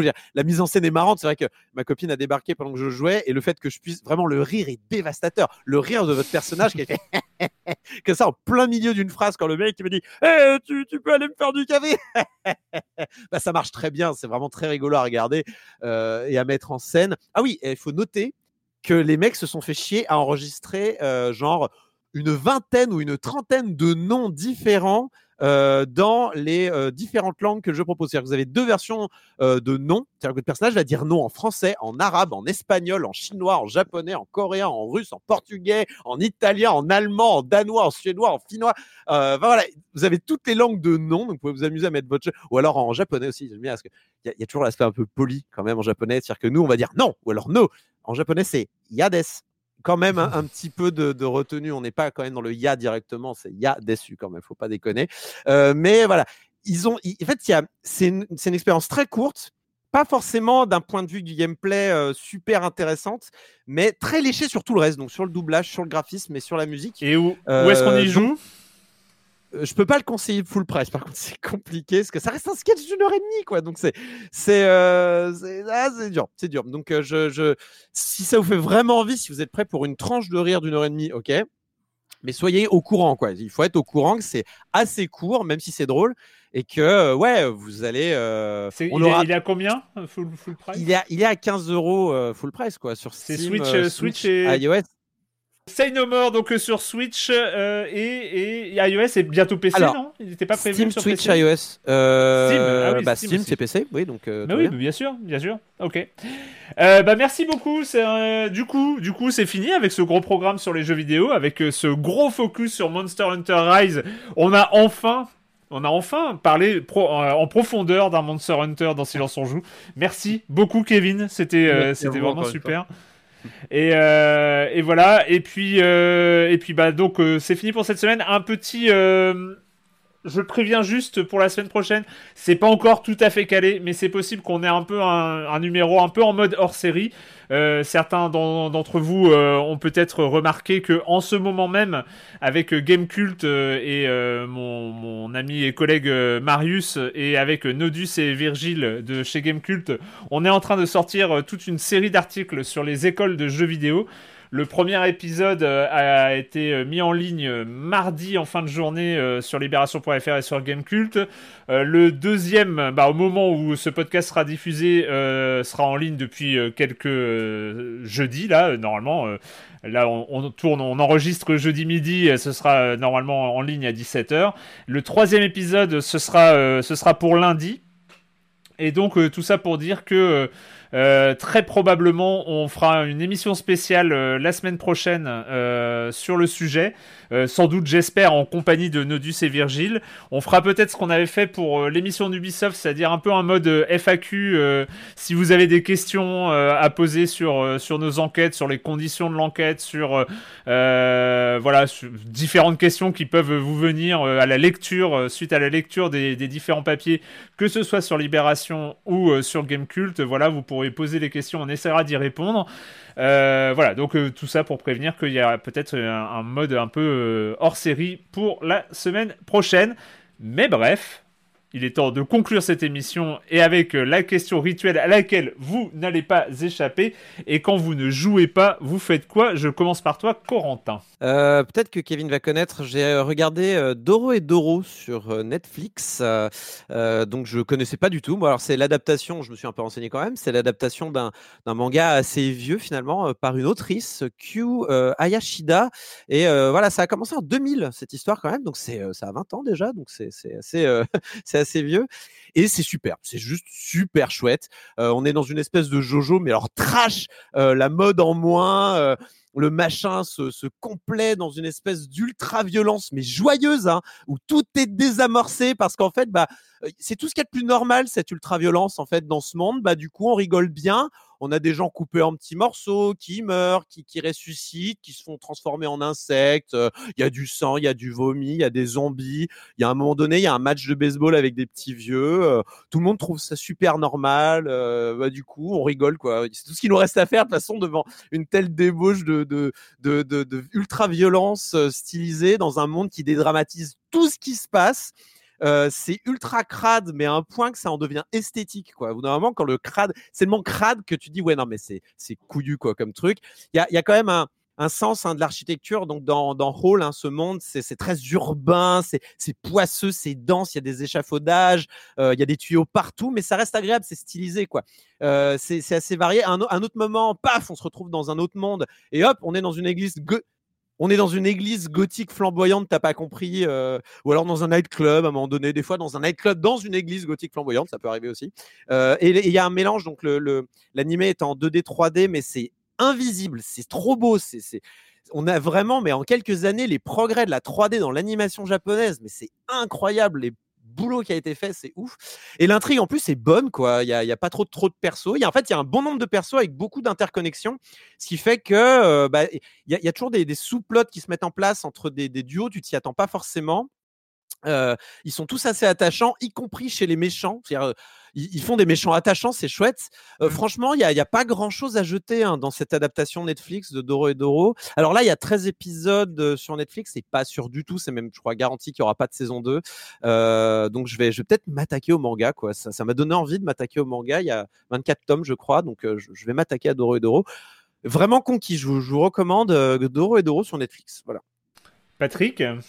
Euh, alors moi j'ai attaqué une série, alors je peux pas vous dire que je vous la recommande, hein, parce que je suis en work in progress, c'est-à-dire que j'ai l'ai entamé, euh, il est encore un peu tôt pour moi pour vraiment... Euh, voilà, je vous dis juste ce que je fais actuellement. alors ça s'appelle Les Irréguliers de Baker Street, c'est sur Netflix, hein, une fois de plus. Alors Ah, un pourquoi j'y suis venu? teen, Parce ça, que... non? pardon? C'est un peu un, un truc, euh, les aventures d'ado, non? C'est. Mais en fait, c'est ça. En fait, ça c'est. Moi, j'aimais bien l'angle. C'est de se dire, on va faire une série sur les personnages. Vous savez, c'est ces, ces gamins des rues qui aident Sherlock, Sherlock Holmes et Watson lors, des, lors de leurs enquêtes. Euh, ils font toujours appel, notamment Sherlock, à, à ces gamins des rues qui vont aller chercher des informations, qui vont aller enquêter, etc. Donc, je trouvais l'idée euh, de, de, bah, voilà, de, de, de dédier un, un développement narratif euh, à ces personnages était plutôt intéressant. Euh, c'est vrai que Sherlock Holmes, c'est, c'est- on sait que c'est une matière C'est le Gotham euh, central de, de Sherlock c'est Holmes. ça, oui, c'est c'est ça, c'est développer un angle. Moi, je trouve ça sur le plan narratif toujours intéressant. Puis Sherlock Holmes, on, on a eu plein de, on a eu la, la- la série Sherlock euh, récemment qui modernisait le personnage. Il manque Ah plus bah que. Sherlock Holmes dans le- l'espace. Il- Le réseau, peut- de on- gamins, le réseau de gamins dans le Sherlock de la BBC, c'est des SDF, je crois. C'est- un autre délire. Et euh, presque, moi j'en suis à la troisième, troisième épisode, donc c'est pour ça que je peux pas vraiment, me- vraiment me parler de la série, de la saison 1 en entière. Ce que je trouve intéressant, c'est qu'on ne voit pas Sherlock, on l'aperçoit. Euh, pour mais je suis pas sûr qu'ils vont tenir ça jusqu'à la fin de la saison. Je vous dis ça, mais je trouve ça plutôt intéressant. Au moment où on voit un gamin qui est sous son lit, on entend Sherlock qui va se coucher, on ne le voit pas, on le voit juste vomir à côté. Enfin voilà, un Sherlock des grands jours, quoi, un Sherlock Holmes en, en grande forme. Euh, puis on croise régulièrement Watson. Donc ça, je suis pas sûr qu'ils vont le tenir sur toute la saison. Euh, moi, j'aime bien le côté, la réalisation. J'aime bien ce twist qu'on a déjà eu dans des films. euh, notamment, c'était le, film de, de- de- Coppola où on a un, film historique mais avec de la musique moderne. C'est tout bête, mais ça, c'est un twist que j'aime bien. C'est-à-dire que là, on a euh, bah, une reconstitution historique, le Londres victorien, mais on a de la musique super rythmée. Et ça, j'aime bien toujours ce genre de contraste. Euh, après, après, moi, le gros bémol que j'ai, et ça, c'est vraiment un truc qui me qui m'ennuie, c'est qu'on est, et je bon, je veux pas faire du spoiler alerte, mais bon, coupez si vous voulez le voir la série, mais c'est pas un grand spoil, c'est qu'il y a du vrai surnaturel entre guillemets dans l'histoire. Et ça, pour moi, dans du Sherlock Holmes, ça me pose problème parce que euh, là, notamment, il y a, je crois que c'est la deuxième épisode avec une sorcière, mais qui du coup rentre dans les rêves des gens, etc. Il y a un côté Freddy Krueger presque. Bon. Ça me pose problème. Bah, comme, euh, comme les Scooby-Doo, Scooby-Doo, bah, on est toujours sur une résolution euh, d'énigmes. Que ce soit complètement barré, ben on arrive toujours à retirer le masque du mec et on explique tout et tout se dégonfle. Sauf dans certains épisodes qui m'ont déjà déplu. hein. Euh, je crois que c'est l'île aux zombies qui m'avait embêté dans Scooby-Doo, où Ouais. ce sont de vrais zombies. Ça pose un problème parce qu'on on casse un peu la mécanique euh, de, vous savez, d'énigmes prosaïques. Bon voilà, je reviens donc à cette série. On a quand même du surnaturel qui est là. Je, je tique un peu. J'aime bien l'angle, mais j'ai peur que ça s'essouffle assez vite. Voilà, je l'ai pas fini la saison. L'idée est bonne sur le papier. Après, l'orchestration me pose plus de problèmes. Et puis, bon, j'en parlerai peut-être quand je l'aurai terminé. Voilà. Eh, Kevin? Ouais, alors moi, en ce moment, je suis en plein déménagement, donc c'est, heu, j'ai pas le temps de faire grand-chose, si ce n'est emballer 1000 cartons de livres, de Ah, c'est lourd. C'est lourd, les cartons de livres. C'est Attention, lourd, c'est c'est un enfer. C'est terrible, heu, et ça me fait penser, du coup, alors c'est quelque chose que j'ai vu passer là en le rangeant, que j'ai pas lu littéralement récemment, mais que j'adore et heu, votre, heu, votre description de Genesis Noir m'y a fait repenser, une BD qui s'appelle 3 secondes par Marc-Antoine Mathieu. Je ne sais pas si vous connaissez. Ouais, c'est apparemment, ouais. Et donc, ce que tu disais, Corentin, sur euh, ce moment où on arrive sur une scène de futur crime où une balle est tirée et d'un coup le temps se fige, c'est un peu le pitch de 3 secondes de qui est donc une BD dans laquelle on suit littéralement un photon pendant 3 secondes. Et donc on, on incarne un photon en vue subjective en quelque sorte, et c'est un zoom constant parce que c'est le, le photon progresse. On voit bien qu'on est au début sur une scène un peu bizarre, qui peut être une scène de crime aussi, une balle qui va partir, quelque chose comme ça. Et en fait, donc on commence à, avancer, avancer, on zoome, on zoome, on va voir des détails au fur et à mesure sur le, décor de la pièce, etc. Euh, peut-être des coupures de journaux, de qu'est-ce qui se passe et tout. Et en fait, au bout d'un moment, on va toucher un miroir. Et donc, qu'est-ce que fait un photon quand il touche un miroir Il rebondit. Et, euh, et en fait, on va voyager dans une ville, mais même au-delà de ça, je veux pas trop en dire, mais on va faire un parcours incroyable pendant trois secondes et finalement comprendre pourquoi, enfin comprendre la raison de la scène de départ. Et c'est brillant. De toute façon, de la part de cet auteur-là, Marc-Antoine Mathieu, c'est quelqu'un qui n'a de cesse de repousser les limites de la bande dessinée. C'en est presque caricatural parfois. Le, Mm. le- le type est incapable de faire une BD normale. Euh, mais personnellement, je suis. D'ailleurs, je, je peux recommander. Ça peut, ça peut s'étendre à tout Marc-Antoine Mathieu. hein. J'adore vraiment tout ce que fait cet auteur, euh, notamment sa série Julius Corentin Akfak au royaume des rêves ou au pays des rêves, je sais plus. Et Et c'est le, le début, c'est l'origine. hein, C'est le, Oui. premier des, le premier tome des aventures de Julius Corentin Akfak, euh, qui est cette BD absolument mythique. euh, enfin, Ouais. Moi, je me rappelle encore le jour où tu découvres. La BD en elle-même, c'est un choc parce que elle a un truc de spécifique, mais c'est un truc physique. Ouais, de spécifique que je ne m'en voudrais de spoiler pour ceux qui Bien connaissent sûr. pas. Ouais. Mais, euh, mais en fait, il, il joue avec la fi- En fait, c'est l'auteur de BD ultra méta, en fait, euh, parce que il prend en compte le fait que tu as la BD entre les mains pour te raconter une histoire. Et franchement, c'est euh, c'est c'est une tuerie. Et- Ouais, donc, euh, donc voilà, je, je- ce, ce point de Genesis Noir m'a refait penser à 3 secondes. Et, euh, et en plus, c'est, euh, 3 secondes est aussi en noir et blanc, tout ça. Donc il y a, aussi ce côté-là qui rappelle Genesis Noir. Euh, et, et voilà, donc je, si, si vous passez devant euh, 3 secondes, c'est quelque chose que je recommande énormément. Et j'en profite également pour dire à, à Corentin, pour t'encourager effectivement à lire euh, le manga de Doro et Doro, que j'ai trouvé euh, très très cool, effectivement aussi, et qui va forcément plus loin que la, la série. Ouais. s'arrête un Bah, peu. je suis curieux parce que le- la série s'arrête au milieu du guet et c'est. Ouais. Euh, il l'assume, hein, mais euh, ouais, maintenant je veux savoir ce qui se passe. le, manga, le manga est très chouette et c'est assez, euh, c'est assez euh, original hein, pour un manga. C'est- très cool, même le format est chouette et tout, tout ça, c'est ah, vraiment très chouette. ouais. Voilà. Cool. Euh, bah moi je vais faire un peu la même chose que Patrick, c'est-à-dire j'ai parlé d'une série Netflix que je- dont j'ai vu trois épisodes. Mais alors, le truc c'est que euh, moi au bout de trois épisodes par contre, euh, on va dire que mon, mon avis est fait. Hein, voilà, c'est nul. Euh, c'est totalement. Enfin, c'est- je crois que c'est la première fois que ça, ça m'arrive. Euh, c'est, on est à la maison là quand on l'a vu. À la fin du troisième épisode, on a vu, on a lu la suite sur Wikipédia en fait. C'est pas bon. on a lu ça. la, la- pour voilà, on, on savait que c'était fini quoi, qu'on allait plus, euh, on allait arrêter là parce que ça n'avait plus aucun sens de, de regarder.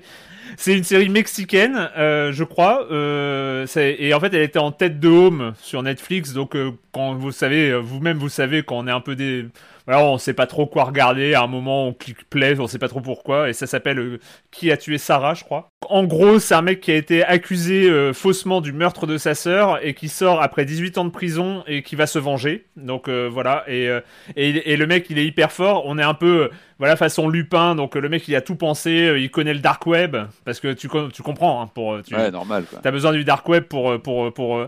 il, il connaît le dark web et en même temps, il a tellement aucun plan qu'il balance une vidéo et après les mecs ils arrivent chez lui et, et il mitraille sa maison. Ça, il a il a tellement tout prévu qu'en fait il fait il- à deux doigts à deux doigts il se fait flinguer au bout du, du premier épisode, ce qui serait dommage quand même, ce qui montre la Ah, ou maîtrise pas. du type. Ou, ou, ou pas pour toi. Je- je- Si, si les- ça serait arrêté au bout d'un épisode, tu vois, peut-être pour toi ça aurait été mieux. à Ouais, quel ça aurait moment été tu t'es dit j'arrête la casse C'est quand tu.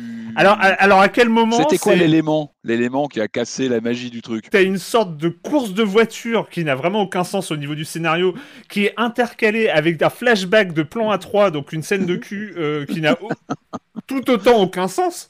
Ça- tout ça n'a- on comprend, enfin. Et, et donc là, tu te dis non, non, on peut pas. on- non, t'as autre chose à faire de ta vie euh, que, que de continuer à regarder ça. Et donc, on a regardé euh, sur Wikipédia la, la- la fin de l'intrigue et, et effectivement, alors déjà, euh, déjà, ça se termine pas. Déjà, il semblerait qu'ils aient prévu une Oh saison non. 2, donc euh, Ah, ça, c'est te pas bien, motive ça. pas à aller jusqu'au bout de la saison 1. Et, euh, et, et voilà, donc du coup, on, on- on va passer à autre chose. hein. Et je déconseille absolument euh, de, de regarder. Oui, que tu sois clair et net, Erwan, parce que des fois il y a une ambiguïté dans tes conseils. Là, au moins. C'est ça, non, non, là, là, là, c'est... c'est- bon, c'était rigolo de- de- d'arriver à, ce- à cette extrémité-là. Bref, euh, merci à tous les trois euh, Ah, de m'avoir accompagné dans cette grande aventure. Euh, Peut-être que je retournerai chasser la grosse patte avant droite d'un Ah, dinosaure moi, je vais trop grand. retourner, en hein. tout cas, c'est sûr. et, euh, et puis bah on se retrouve euh, la semaine prochaine sur libération.fr et sur les internets. Ciao Bye. Bye bye. Salut.